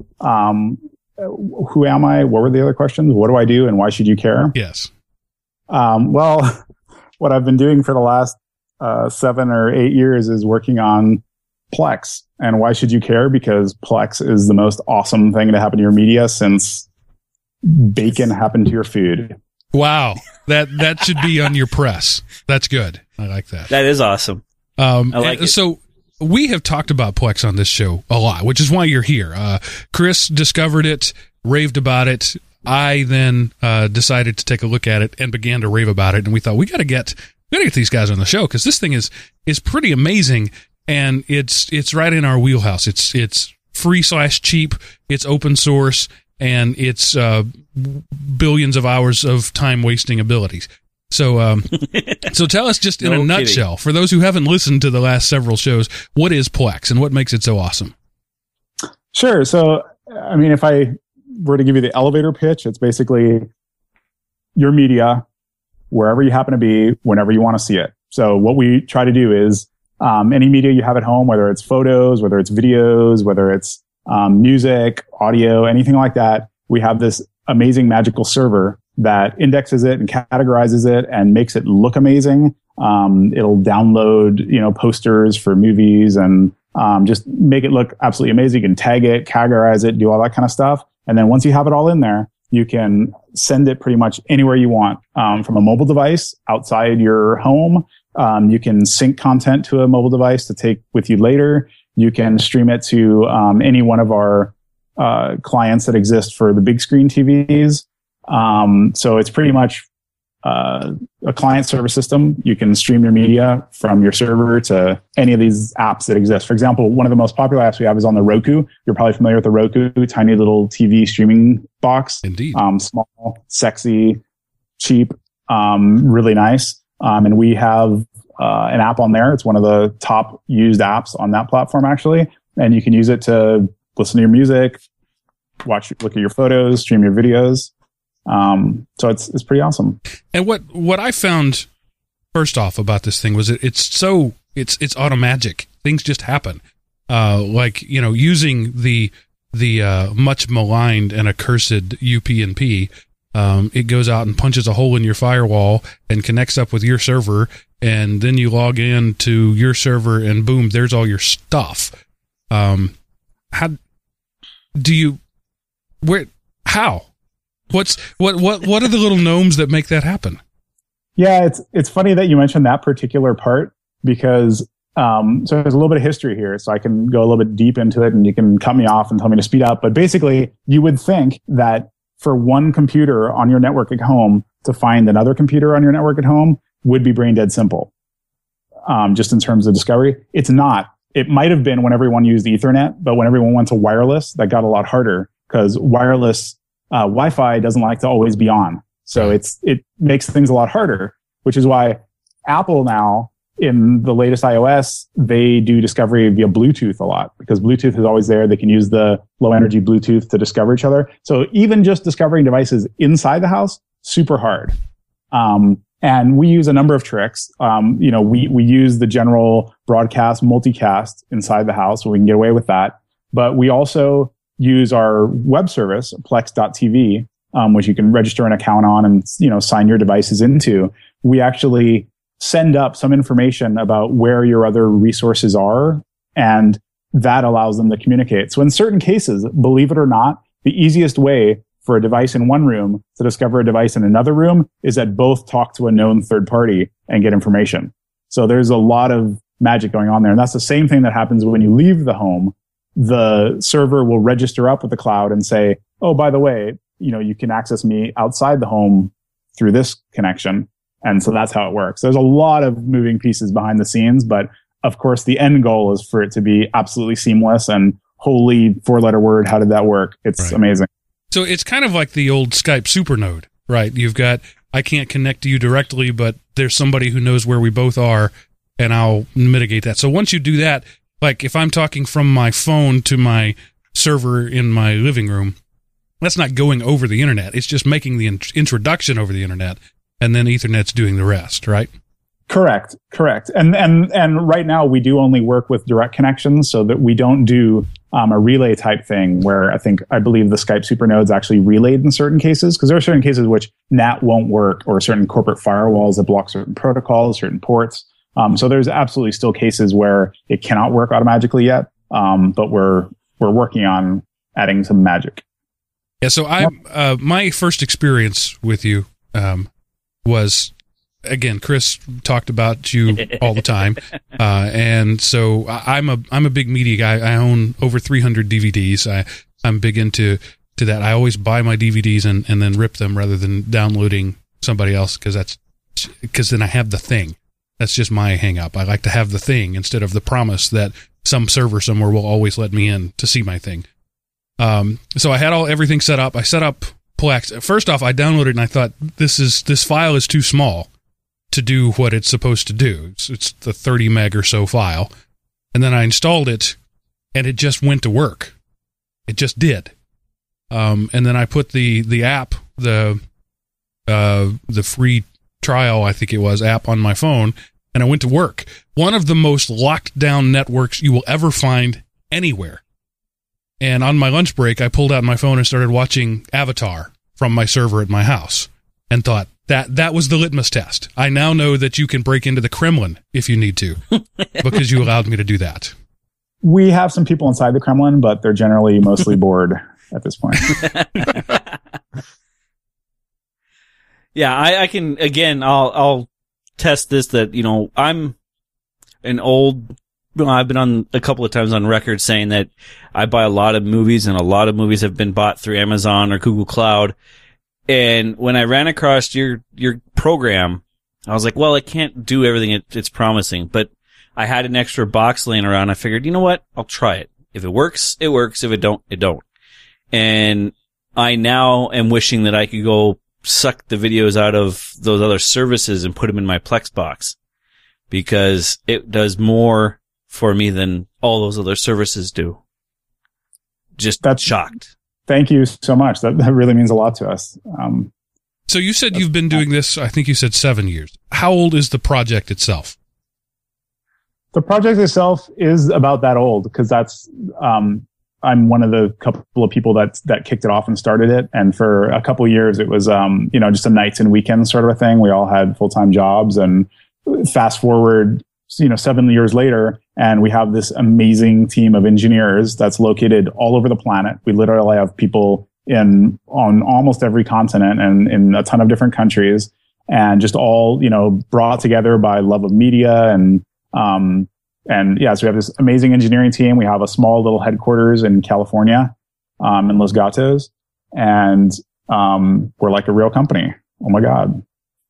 So the question that has to follow that is why? What were you trying to scratch your own itch? Did you see a hole in the market you wanted to exploit? Why did Plex come to be? Yeah, and That, I mean, you nailed it. And that's, I think, why a lot of these things happen, is people scratching their own itch. So for me, it was, you know, I used to watch videos using the Xbox Media Center on my ancient Xbox One back in the day. And that was about the time when, you know, we were switching over to getting higher definition video, and the higher definition video wouldn't play on the Xbox One. It didn't have enough horsepower. So, and I'd just gotten a Mac Mini, and I thought, wow, this is pretty awesome little device. I'd love to have it hooked up to my TV. And so I wanted the Xbox Media Center to work on my Mac Mini. And at the time, their team was working on porting it to Linux. So I sort of hopped on that work, and then worked on getting it to run on OS X. So that's how it kind of all started, with that Media Center app. Yeah, so I still use XBMC as my primary device, and Plex is just the server, because you're still a little too mouse and keyboard centric to work on my TV with my remote. At least that was my experience with it. XBMC is better at that, but that's like the only thing it's better at. And they're, I mean, you may see them as a competitor, but I see them as wonderful companion applications. You have XBMC on the big TV in the living room, and you have Plex everywhere else. And absolutely, yeah. And I mean, if you haven't tried our Plex Home Theater lately, we definitely. And it's funny. I thought you were actually going to go the other way on that. I thought you were going to say you guys don't support mouse and keyboard enough, because that's the complaint we hear a lot. But we're not into mouse and keyboard. We'd rather that it worked well with an Apple remote or a Harmony remote or one of those things. And as far as I know, out of the box, we should work really well with those remote controls at this point. And plus, we have the really cool remote control feature, so that from any of your mobile clients, you can connect to your Plex Home Theater running, right, and fling content, see where it's at, pull content local. So we have this really powerful, kind of like AirPlay, but much more powerful way of flinging media around from any mobile device. So you can use that as like a full-fledged remote. I haven't experimented with that. I did the 5-year-old test. I put Plex on the machine and gave the remote to my 5-year-old and said, okay, go play Barbie, Disney, whatever. And she couldn't make it work. With XBMC, she can. So I didn't really put any more effort into it than that. But again, that's not in any way intended to be denigrating. I think you guys are what you do is pretty amazing. It just, in my situation, it's not quite yet up to being the central piece. And maybe I haven't tried the home theater thing.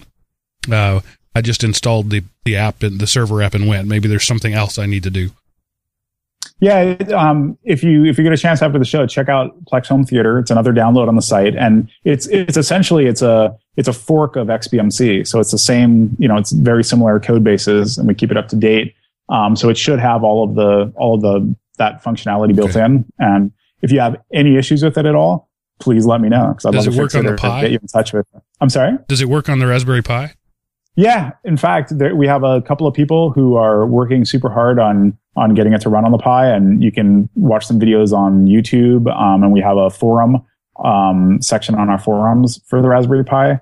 I think it's called RasPlex is the name of the port to the Pi. But yeah, it absolutely runs. Yeah, I remember seeing that. RasPlex is a client, right, not a server, because you couldn't do what the server does. We haven't even talked about that. So what does the server do? I talked about the automagicness of it.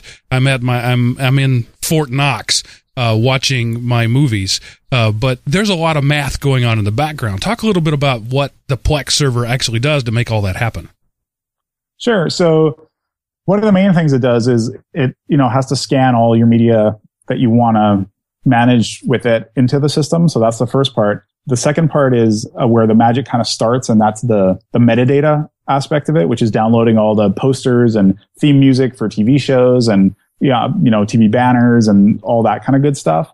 And for that, we use a bunch of agents that are in the cloud and a bunch of highfalutin cloud solutions that manage that. And one of the really cool aspects that we have there is we have this feedback mechanism where if we ever get something wrong, if we ever mismatch something, so if you had, Barbie's princess movie and it mismatches it Barbie in the castle movie or something, and you can correct that. As you've seen, if we had anything wrong, you can awesomely easily correct it. And that feedback gets sent back to our cloud services. So we process all of the corrections so that, you know, next time we don't make that same mistake. So it's kind of like a learning system up in the cloud that learns from its mistakes. And that's what imbues your media with the amazing and beautiful pictures and summaries and all that kind of stuff. Yeah, so that's step number two. There's a movie, let me pause right there. There's a movie that you didn't get right, but it's okay. Nobody has ever gotten right. It's called Felicity and American Girl. It's the American Girl dolls. They have companion movies. You don't have daughters. You don't know what I'm talking about. I can tell by the blank expression on your face. Anybody with daughters knows exactly what you're talking about. You can pay $7,000 for this doll, and it comes with this 30-minute video that goes with it. Awesome. Well, we have a couple of the videos, and I saved it just as Felicity. I didn't do Felicity : An American Girl Adventure. I just did Felicity. And the cover art that I got was some 70s soft porn with some, you know, chick with pigtails nibbling suggestively on a candy bar. And I thought, that's not it. But again, like I said, it's not you that got it wrong. Everybody gets it wrong. The moviedatabase.org, everybody, gets it wrong. So I finally figured out the correct way to name the file to get it to show up right. And that seems to be the secret. If you name your file right, you get things right. Yeah, naming is definitely part of it. Go ahead, Chris. Honestly, I noticed that too, especially when, like, I have a whole bunch of them here because I just did them today. Like the Dora the Explorer movies, the ones that come with a whole bunch of different episodes. There's like, I have one of them that spans 5 different seasons. So they cherry picked of one video from each season and put it on the same disc. And unless I knew it, because I didn't know about the TV DB that you guys use right away, it totally indexed the whole thing wrong. But then I started reading in the forum on the correct way to name episodal shows like that, and it was like, oh. And then I found the TV DB agent, and I went, well, what's that? Went and found out what that is, which gave me then the seasons that they all go to. And so now it's pulling the correct cover art, the correct everything. And it was just like, automatically, like Mark was saying, it just blew me away when I figured out that it did that. The other thing that blew me away about Plex, and Mark, I don't know if you've run into this yet, but like my Lord of the Rings copy is the extended DVD version. So each movie is 2 discs long. I didn't know Plex could span the file until I started, until I went down this path with the Dora movie.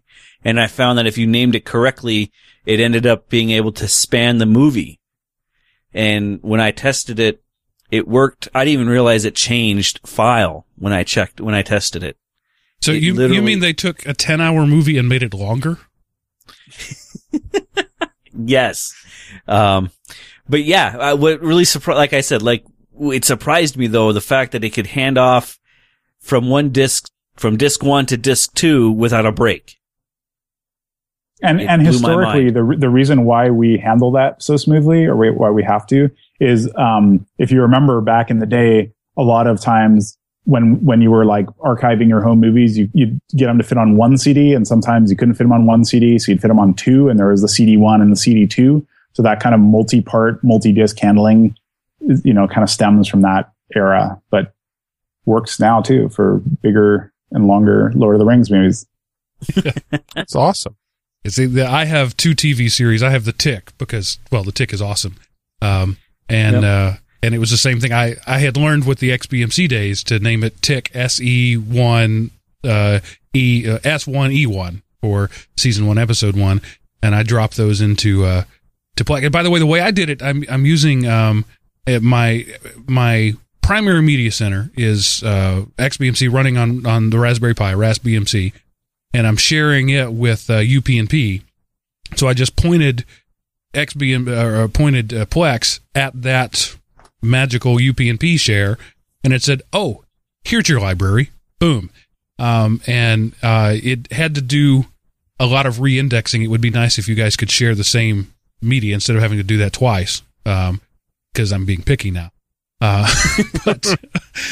picky about this. Try RasPlex, and that way that uses the, you know, the same centralized server. So there's no need to reindex because basically indexing on a Raspberry Pi is pretty slow anyway. So right. If you use RasPlex, you can slam it in. It'll just work right out of the box and look great, taste great.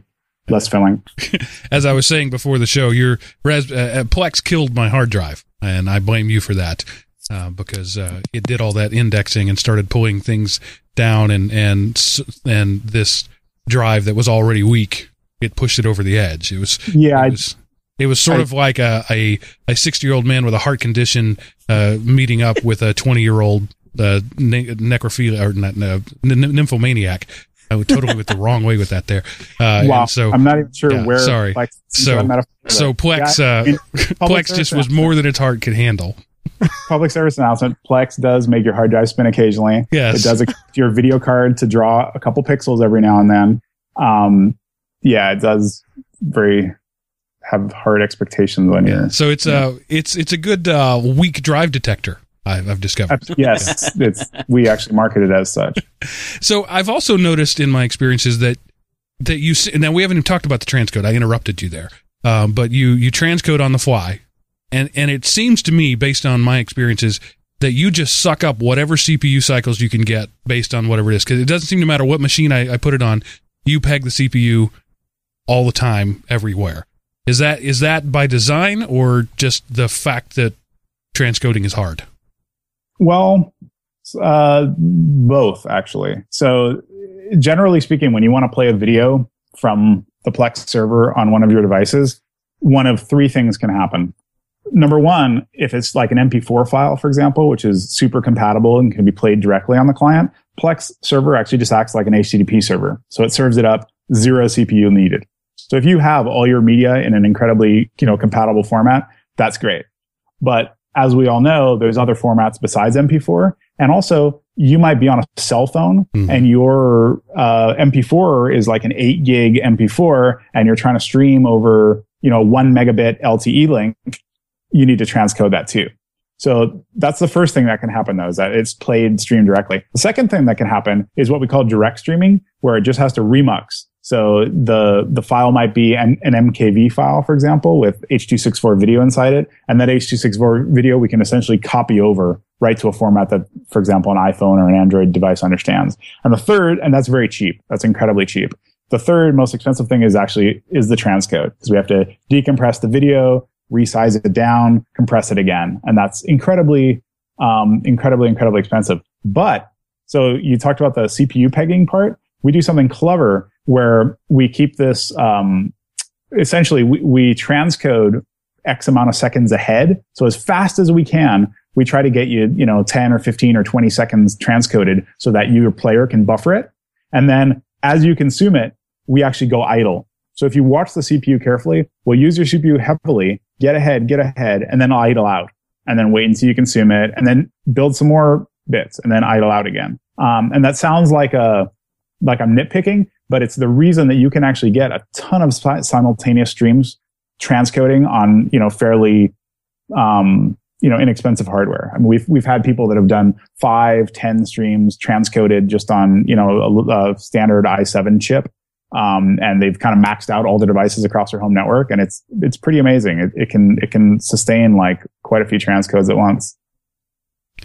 Yeah. And my experience is that first thing that you mentioned.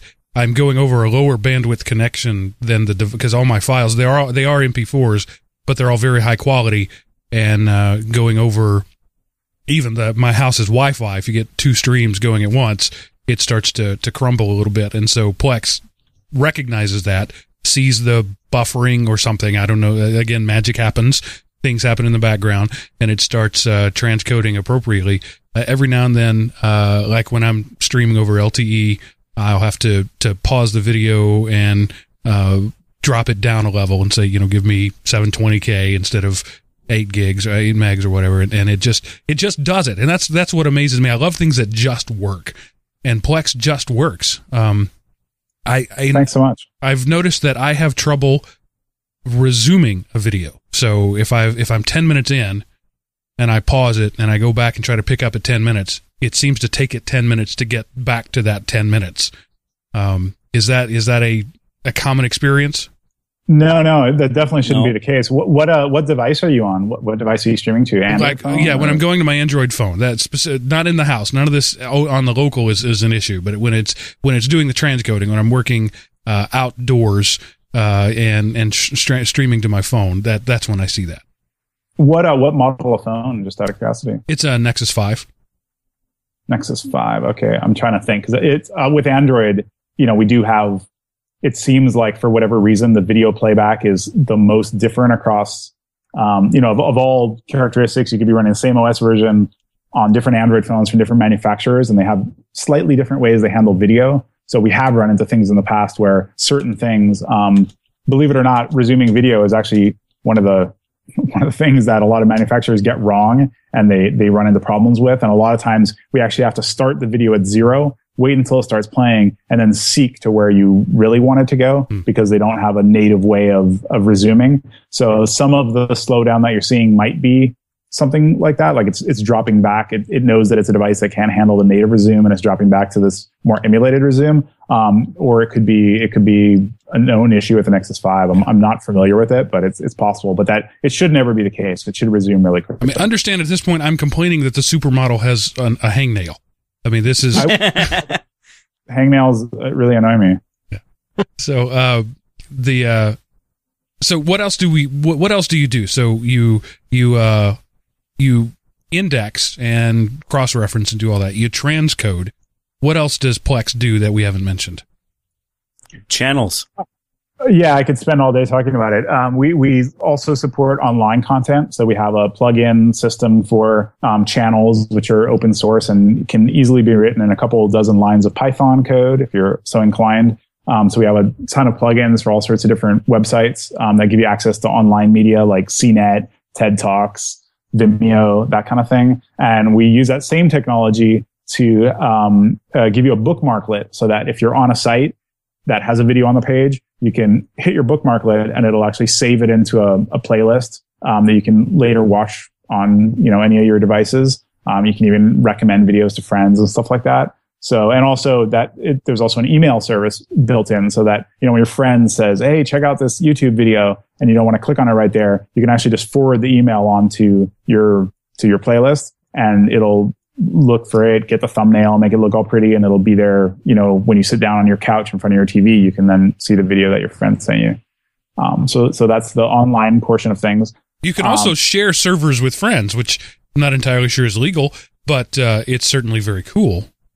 Well, absolutely. And honestly, we use it for, sharing photos with our family, parents, home videos, that kind of stuff. Yeah, I mean, it's not up to you what I share, right? You just make it available. You can be scanning in all sorts of content that's illegal to even have on your system, and Microsoft and Western Digital don't want you storing that on their drives and using it on their operating system. But it's it's up to you to do the right thing, and we always hope that people use Plex in a responsible way.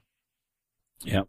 And you mentioned earlier that you're cross-platform, Windows, Mac, Linux. Don't forget FreeBSD. Of course, FreeBSD. Solaris, anything else? Not on Solaris, apparently. Okay. No.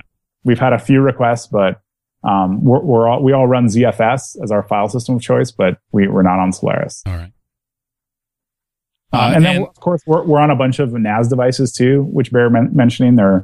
All of them run Linux, so that kind of counts as Linux. But pretty much all of the major NAS devices that are out there, from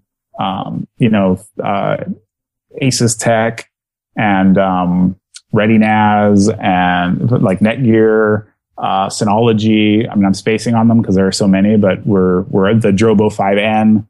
We're on a lot of these NAS devices, and that's a popular choice for people who don't like to have a server computer always on. Right. You can just throw it on your NAS and kind of forget about it. So it's a really good place for it.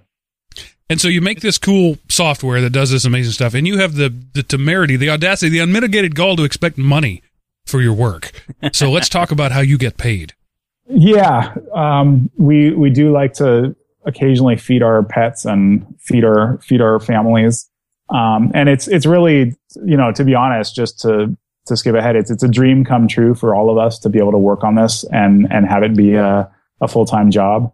But yeah, so when you download the server is free and will always be free. And along with the server comes bundled this really, really cool web app that it's basically like a web-based manager. You can manage all your stuff and you can play all your content too. So it's, you know, HTML5, JavaScript. So you can access your content from across the world in a web browser, stream videos, do all that kind of stuff. So all of that is completely free.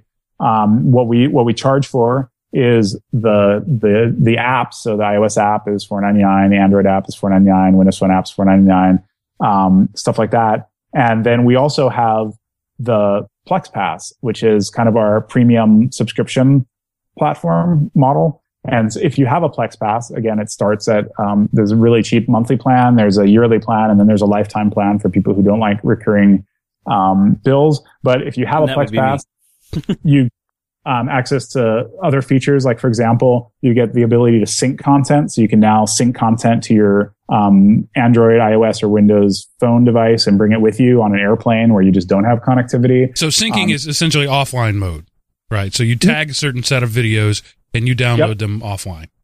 Yep. Oh. And it's super smart. You can say stuff like, hey, you know, The Simpsons, make sure I always have 2 unwatched episodes of The Simpsons. So it's really smart syncing. And then when you get done watching those, it'll, you know, recycle over and bring you new ones.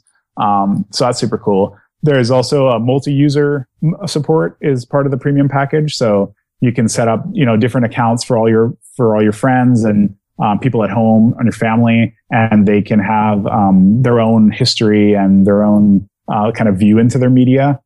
So that's also part of the premium package. I want to talk about that for just a second. As I mentioned earlier, as a parent, I have a because it knows all the great metadata. One of the things it knows is the MPAA ratings of these. So I have my kids set up with accounts that only show them the G and PG stuff, and they don't see my, you know, John McClane blowing stuff up videos. It just doesn't appear on their systems, which is pretty amazing. Now I trust my kids not to go down that path, but you know, there's always the opportunity for them to give their tablet to somebody else who talks them into, you know, here, let's watch The Dark Knight Rises. That sounds cool. And then my 5-year-old would have nightmares for a month. So using the Plex Pass, I set them up with an account, and I just only give them access to that particular collection of videos, and that's a great service. Thanks. Yeah, we definitely, parental controls.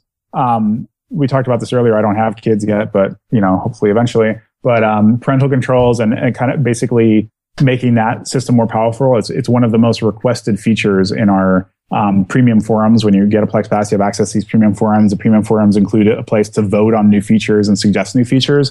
And parental controls are, you know, one of the most important things, one of the things on the top of the list that people have been asking for. And so we're definitely looking to enhance the functionality that you're talking about for the future, make it much friendlier for people to use and much more powerful also. Yeah, and you didn't talk about how much it costs. The annual is $25, the monthly is the annual is $29, the monthly is $3.99. Yeah. And then the lifetime is $74.99. So I didn't even know about the forums and the voting and all. I paid for it because I like your service and I wanted to tip you. So I bought an annual subscription, but I'll probably end up making that a lifetime. Which would you prefer? I mean, you make more money if I keep it annually than if I go lifetime. I mean, yeah, I guess technically if you bought it monthly and kept it going for the rest of your life, I'd make enough to buy a car or something. But I think generally what we find is that, you know, if people are just looking to check the system out, they'll get a monthly for a couple months. Yeah. But I think generally the next step is people generally... you know, they go for the lifetime just because it's the one-time value. Once they see all the things that Plex offers, and once they kind of see that we're a passionate little company that really cares about making the most amazing media system, and we keep pumping out new things and trying to get things to work better, and we're just actively working on it. I think most people figure, well, I'll be around for a couple years, you know, I'll just get the lifetime. But yeah, either of them help us out, and we absolutely appreciate it. And, you know, I'll take this opportunity on this podcast to just say thank you so much to everyone who's a Plex Pass member.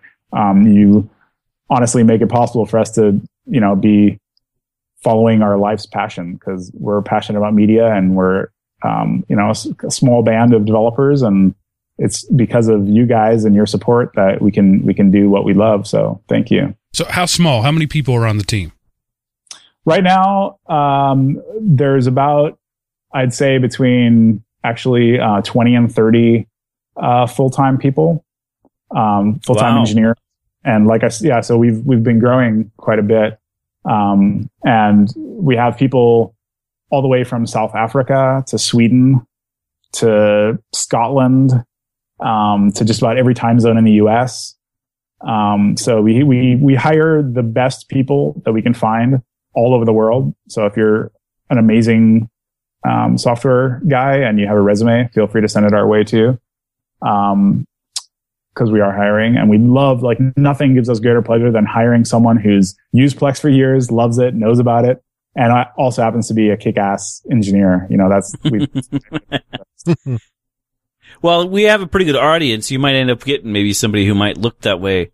I know for me, the second I started playing with and seeing how much features there was, I instantly hit the lifetime button. So you may not get a monthly from me, but you got a lifetime. Thank you. So, oh yeah, no problem.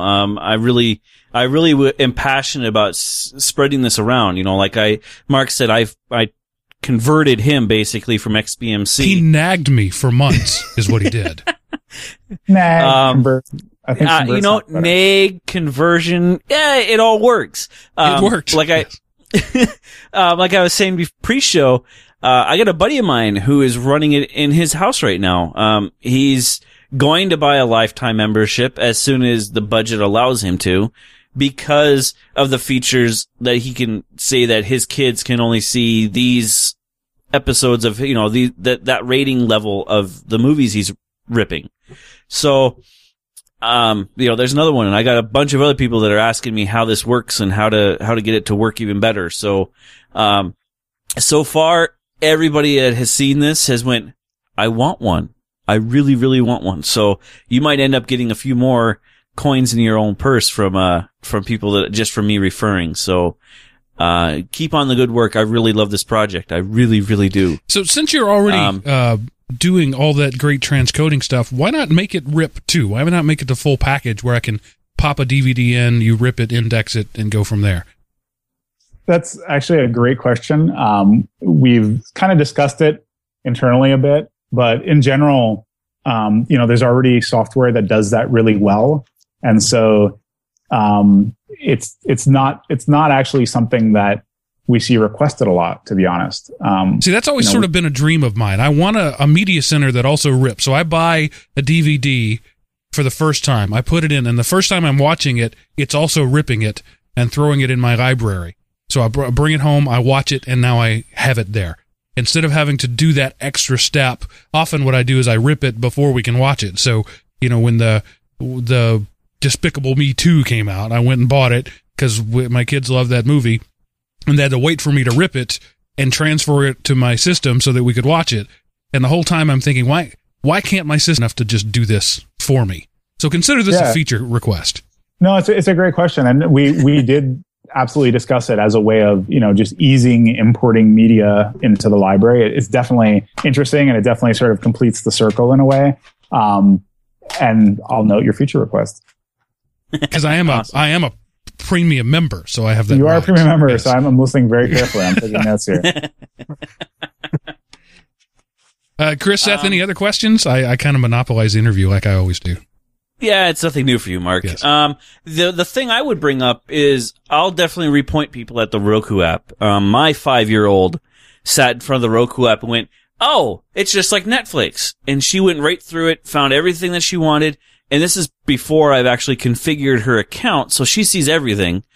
But she went right down, found her Tinkerbell movie, went bloop, and started watching it. Didn't even blink. So if you're got little kids who can function a Netflix queue or whatever, and they're used to that type of model, the Roku app is perfect for them. Is there any thought of bringing in things like Netflix and Amazon Prime to the fold so that it is a unified media center? We've gotten that request in the past, and when we first started out and we just had the native media center app, we sort of had an official Netflix plugin on there for a while.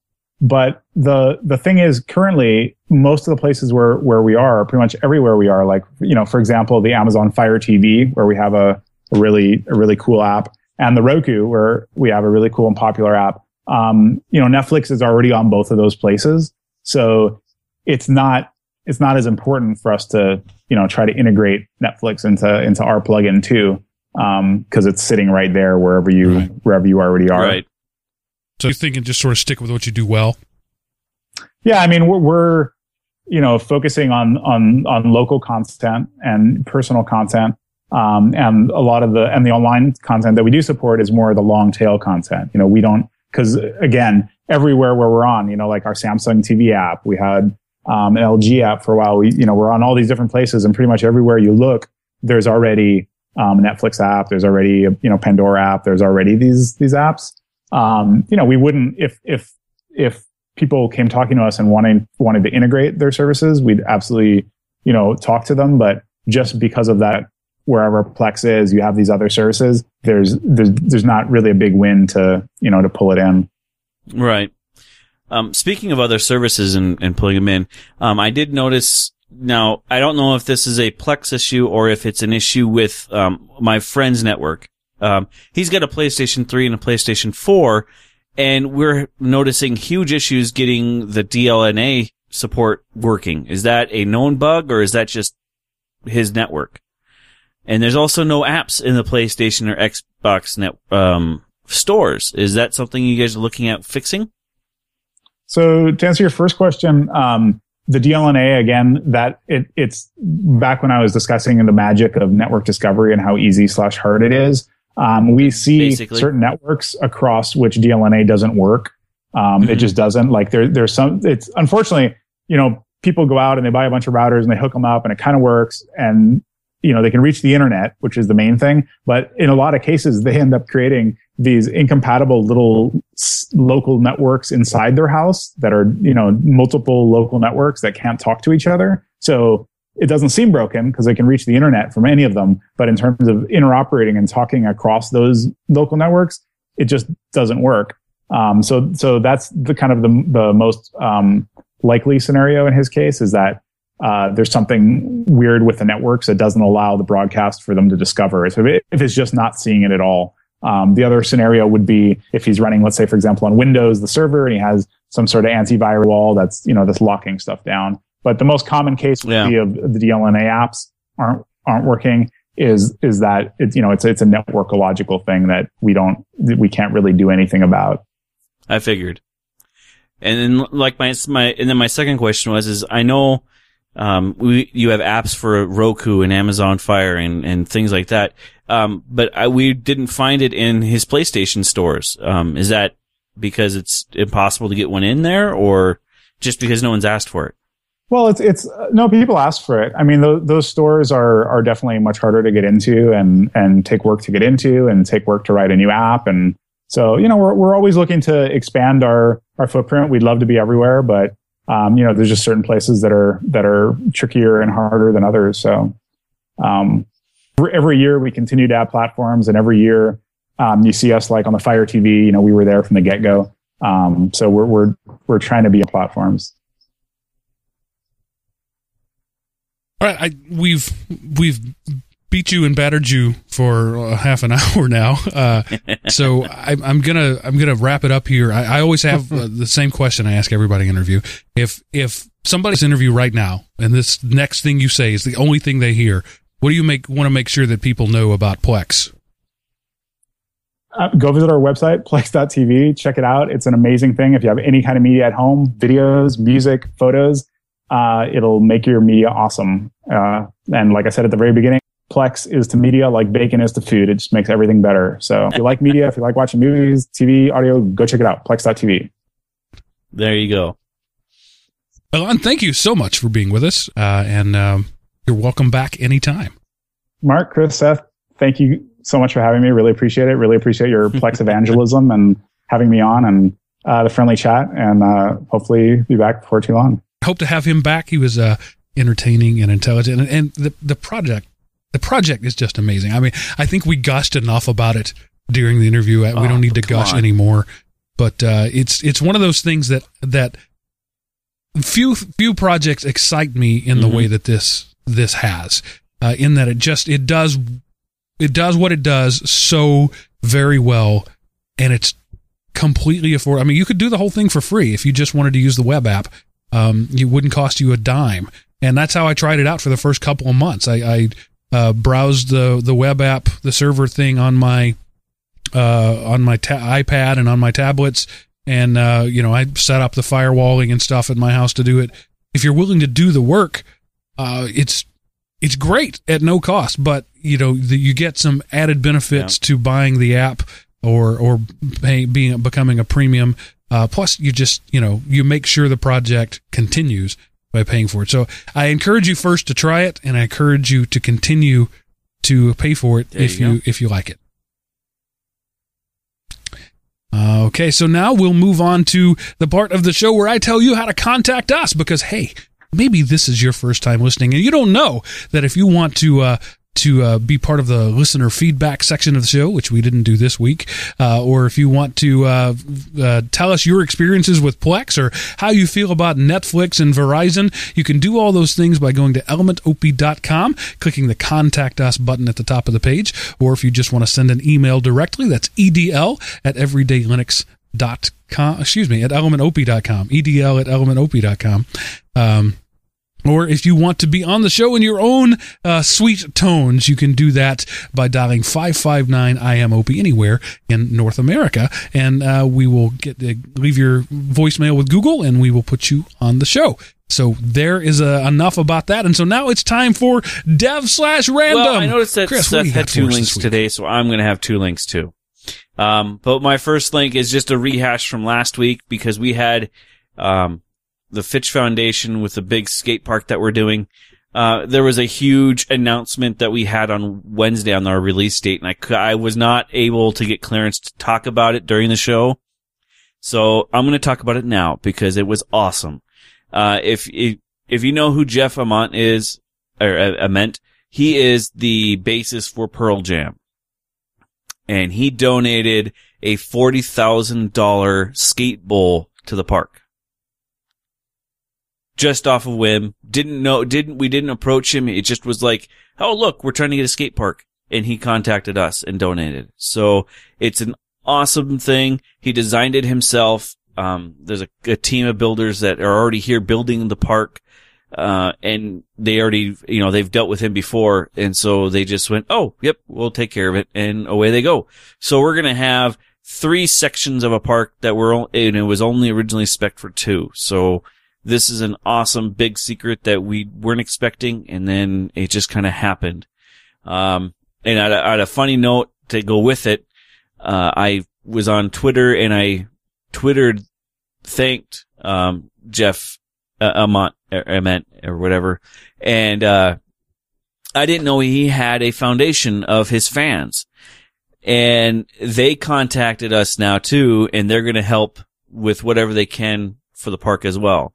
So this is a huge, all of a sudden things are kind of falling into place, and so we still need more donations for the skate park, but it's going to become one monstrous park that is going to be a beautiful thing when it's done. But now on to my second link. I found this the other day just dinking around through the Play Store. I am rooted deeply into my Google Calendar. Anyone that has kids and has a very list-focused wife, you're going to be rooted in your calendar as well. And then, but the Google Calendar always seemed to be it worked, but it was a little wonky. And I ran across this one called Sunrise. And I don't know if anyone else has ever seen this thing on the mobile, but it is a just beautiful calendar app that you can link not just your Google account into, but your Facebook, LinkedIn, and a handful more of other apps. I think Foursquare goes in there. You can do Exchange. Well, Exchange is coming, but there's a ton of different other plugins you can plug into this calendar, so you can keep track of everything all in one place. Not only is it a mobile app, but there's also a desktop client that just is a nice thing to deal with. So if you're a heavy calendar user like I am, take a look at Sunrise. First of all, it's free, so there's no hurting if you don't like it. But I really like it, so take a look at sunrise.am for the website, or Sunrise in any store near you. So I'm just looking at it here on the page, and I don't see anything special about it on the web. The mobile is where I really noticed a big difference. And like I said, I think there's 30 calendar accounts in here that I have tracking. So when you have 30 different calendars that you're tracking, it gets messy in the Google Calendar. And this one kind of makes it a little more elegant and easy to see. And I'm sure our lovely guys listening are not going to care, but I'm going to hold it up so the other guys can see it. I don't know if you can see the screen here, but it's a nice, elegant view of my phone with, well, that just kind of showed a payroll day, but it highlights the day on the top and then has a task list underneath it. So you get the benefit of a task list and the calendar view as well. So you it's something to look at, and it changes the view a little bit. So when you're looking at it, you can tinker the view a little bit, but I really like it. And I don't know if it's a feature of the app or something about my new phone, but I noticed today, you know how normally you have to snooze your phone or put it into sleep mode or put it in a vibrate only mode. It did it for me. I didn't have to do it today. I was in a meeting. Because it knew you had an event. So I don't know if that's part of the app or if it's just my phone doing it because it knows that I have a calendar event right now. But for free, it's worth it. I like the widget a little bit better than the Google widget. It has a little bit more transparency. But yeah, take a look at it. I really like it. So I'm looking at my calendar on Sunrise as I'm looking at it, and I notice, I don't know why this is there, but August 1st, I have an event that says canceled Dish Network account. I don't know why I put that there or what I was thinking, but apparently on August 1st, my plan at some point was to cancel my Dish Network account. Maybe you said it recurring and it was for last year? I checked that. It wasn't there last year. I checked that because that's what I was thinking, but... I have no idea. I'm not mad at Dish Network, but apparently at some point I was, and I gave him a deadline, and I just didn't. I didn't use the note function. Maybe you entered it wrong and you've since corrected it, but you never realized it. So at some August 1st year past, you just chose the wrong year. It's possible. But sure. All right, Seth, you have some historically relevant things, and I have some comments on that, but I'll let you go first. Well, what are your links? This is, I put two in there in honor of D-Day, the 6th of June, whenever the Allies stormed the beaches of Normandy and opened up a second front in the war. One thing I wanted to just say in passing is that there seems to be in the Western Europe, especially in America, a glossing over of the contribution the Russians played in the war.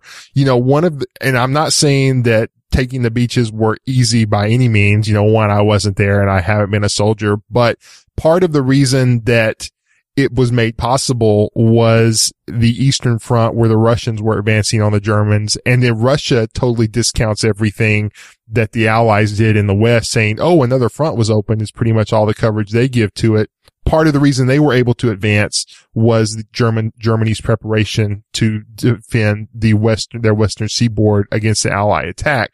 But December 6, 1944, D-Day was launched, and this one site, the Canadian Broadcasting Corporation, opened a Twitter feed, and they did, it's 70 years later, but they did like a timeline as if the reporter was embedded with the unit, tweeting out what they were doing and when they were doing it. And I thought it was kind of cool.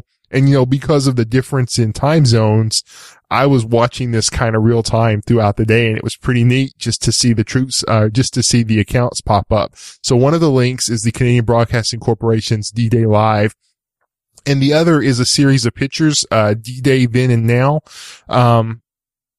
Haunting. Yes, very haunting pictures. It shows what, it shows a photograph from D-Day, and then it takes that same picture today. Like the first one, there's this group of soldiers walking, and in the next one, there's just tourists on the beach. You know, Eisenhower is talking to guys, and then it's an abandoned field. Landing craft, people coming out of it, in the next, you know, these little surfboard things. It's just, it's kind of, you know, it's just wow. It's creepy. You look at it. Some of the buildings, you know, you can see the exact same building in there, but, you know, one is death and destruction, and the other is people just laying around the beach. But, you know, I don't want to gloss over the fact that this is what those young men killed and died for. They wanted 70 years later for people to be suntanning on this beach instead of dying on it. I mean, that was the whole reason they did this. And so I it's easy to fall into cheapening this and saying, you know, we've squandered their sacrifice, but no, that's exactly what their sacrifice was for. I've said it before. I think it's perfectly appropriate to have a barbecue on Memorial Day because you're remembering what those people died so that you could be able to do. You know, and if Hitler had his way, would the beaches at Normandy be a tourist attraction today? I don't know. But those young men killed and died so that six generations probably later, that sacrifice would be a distant memory. So it's appropriate to remember, but it's also appropriate to move forward. Yeah. So, and you know, and that's, I just, you know, I love history. And little things like this that kind of make it real is, I think they're really cool. And to me, this is one of the things the internet was designed for. You can see, I mean, I wasn't there, you know, I've never experienced war, but you can kind of see, at least in some way, what it was like. Even though I've never been to Normandy, I can look at these places and go, wow. Yeah. I mean, and in case you don't know, if you're too young or don't know, that June 6, 1944 was the day the Allied forces landed in mass in Europe, and, you know, and really broke the back of the Axis powers at the time. And so 70 years later, we like round numbers, and that's why it's been a big deal. I can't remember the website. I wish I did now, but there was a display of photos much like this, only instead of back to back, they were interposed. So there would be a group of people at a fountain in modern dress, and behind them the black and white superimposition of a tank. That was I did that. It's been many months ago, but that was one of my links. Yeah, and so it's pretty it's sobering when you think that. The world we live in today, where we complain about slap fights between Verizon and Netflix, that was bought at a great price, and not just American lives. Every country. That's why it's called a world war. Everybody suffered in that generation. That entire generation of people suffered, and really, they're the last ones to do so en masse like that. I mean, there have been battles, there have been wars, but it's the last time that a world banded together. Or, you know, in such a way. I mean, you could say the Axis powers banded together as well. There were two sides, and it didn't matter where you were on one of those two sides. And we haven't seen that. And it, you know, it would be great if we never see that again. That's not a bad thing. But it, you know, let's also not forget, that where we are today was bought at a great price. Couldn't say it any better myself, Mark. You pretty much took every word out of my mouth. Yeah. I'm a patriot, and so naturally I think America is the greatest place on the face of the planet, but I don't want to undermine the French and the Canadians and the New Zealanders and the Japanese and the Chinese, that everybody, even if, you know, even like the Japanese, we weren't on the same side in that war, but we fought for the same reasons. And I respect that. I respectfully disagree. I think their reasons were wrong and our reasons were right. But I have the luxury of looking back as a member of the victor nation to think that. And I certainly don't want to undermine the fact that they struggled and fought and sacrificed for what they believed in the same way that my grandfather did. And they are both worthy of honor. Yeah. And, especially, it seems like today it's almost like the Cold War is happening again, between Russia and the West. Again, we don't even, we talk about the Eastern Front, but you have to realize how much of Germany was given to halt the Russian advance, that made the landing even possible. And, and Russia needs to realize how much of Germany was preparing the Western Wall to make their advance possible. I'm not saying either one was easy.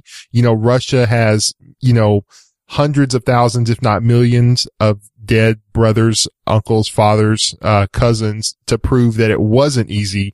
But again, both the East and the West need to realize that it took the other's sacrifice to make their sacrifice possible. And so, again, we'll cover that more fully on a future Politics Today episode, I think. I'm currently reading, quote unquote, listening to an audiobook called Brothers in Battle, Best of Friends, and it's two of the guys from Easy Company, the paratroopers that the movie, the miniseries Band of Brothers was about, and it was a featured thing on that day on June 6th, and I snapped it up. And, I'm only in like chapter 2, and there've already been a couple of times that I've been in tears listening to these guys talk about, what chokes me up about it is not the horror of battle, but the matter of factness with which they simply said, this must be done. I'm doing this because I have to. And I don't have any frame of reference for that. I'm a fat, comfortable, chauvinistic American. I have the luxury of never having come to a situation and said, this may take my life, but I have to do it because it's the right thing to do. And, I think we have lost something as a culture of humans, because we're losing that generation and humanity is losing part of its soul. Not to get too rhapsodic there, but I really think that we need to be mining these people. And that's what this book is. It's interviews with these two guys when they were in their 70s or 80s. And we need to be mining this treasure trove of humanity while we can. Before it's gone. Because they're quickly fading. I mean, if you were 18 in 1944, you're 91, if my math is right, today. So, it's they're going away quickly. I think I saw somewhere that one of the last code speakers passed away. Yes, the last original one.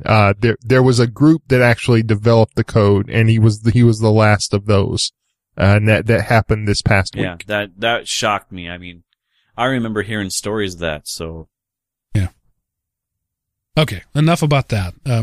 I think we should just set aside a show maybe on a holiday, and just leave all the Linux out of it, and talk about some of our favorite stuff in history, because we're all three buffs about that, and I think our audience is as well, and just treat it not from an American point of view but from a global point of view.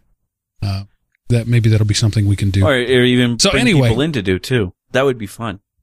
Have Dora come in. This show is rapidly approaching mini-series status, so I want to bring it to an end and say, guys, thanks for being with us. Elan, you've already gone, but I thank also you for giving us your time to be interviewed. Chris, Seth, you're awesome as always, and may your plate always have bacon on it. I hope so. And I'm going to say for now that ends this episode of Everyday Linux.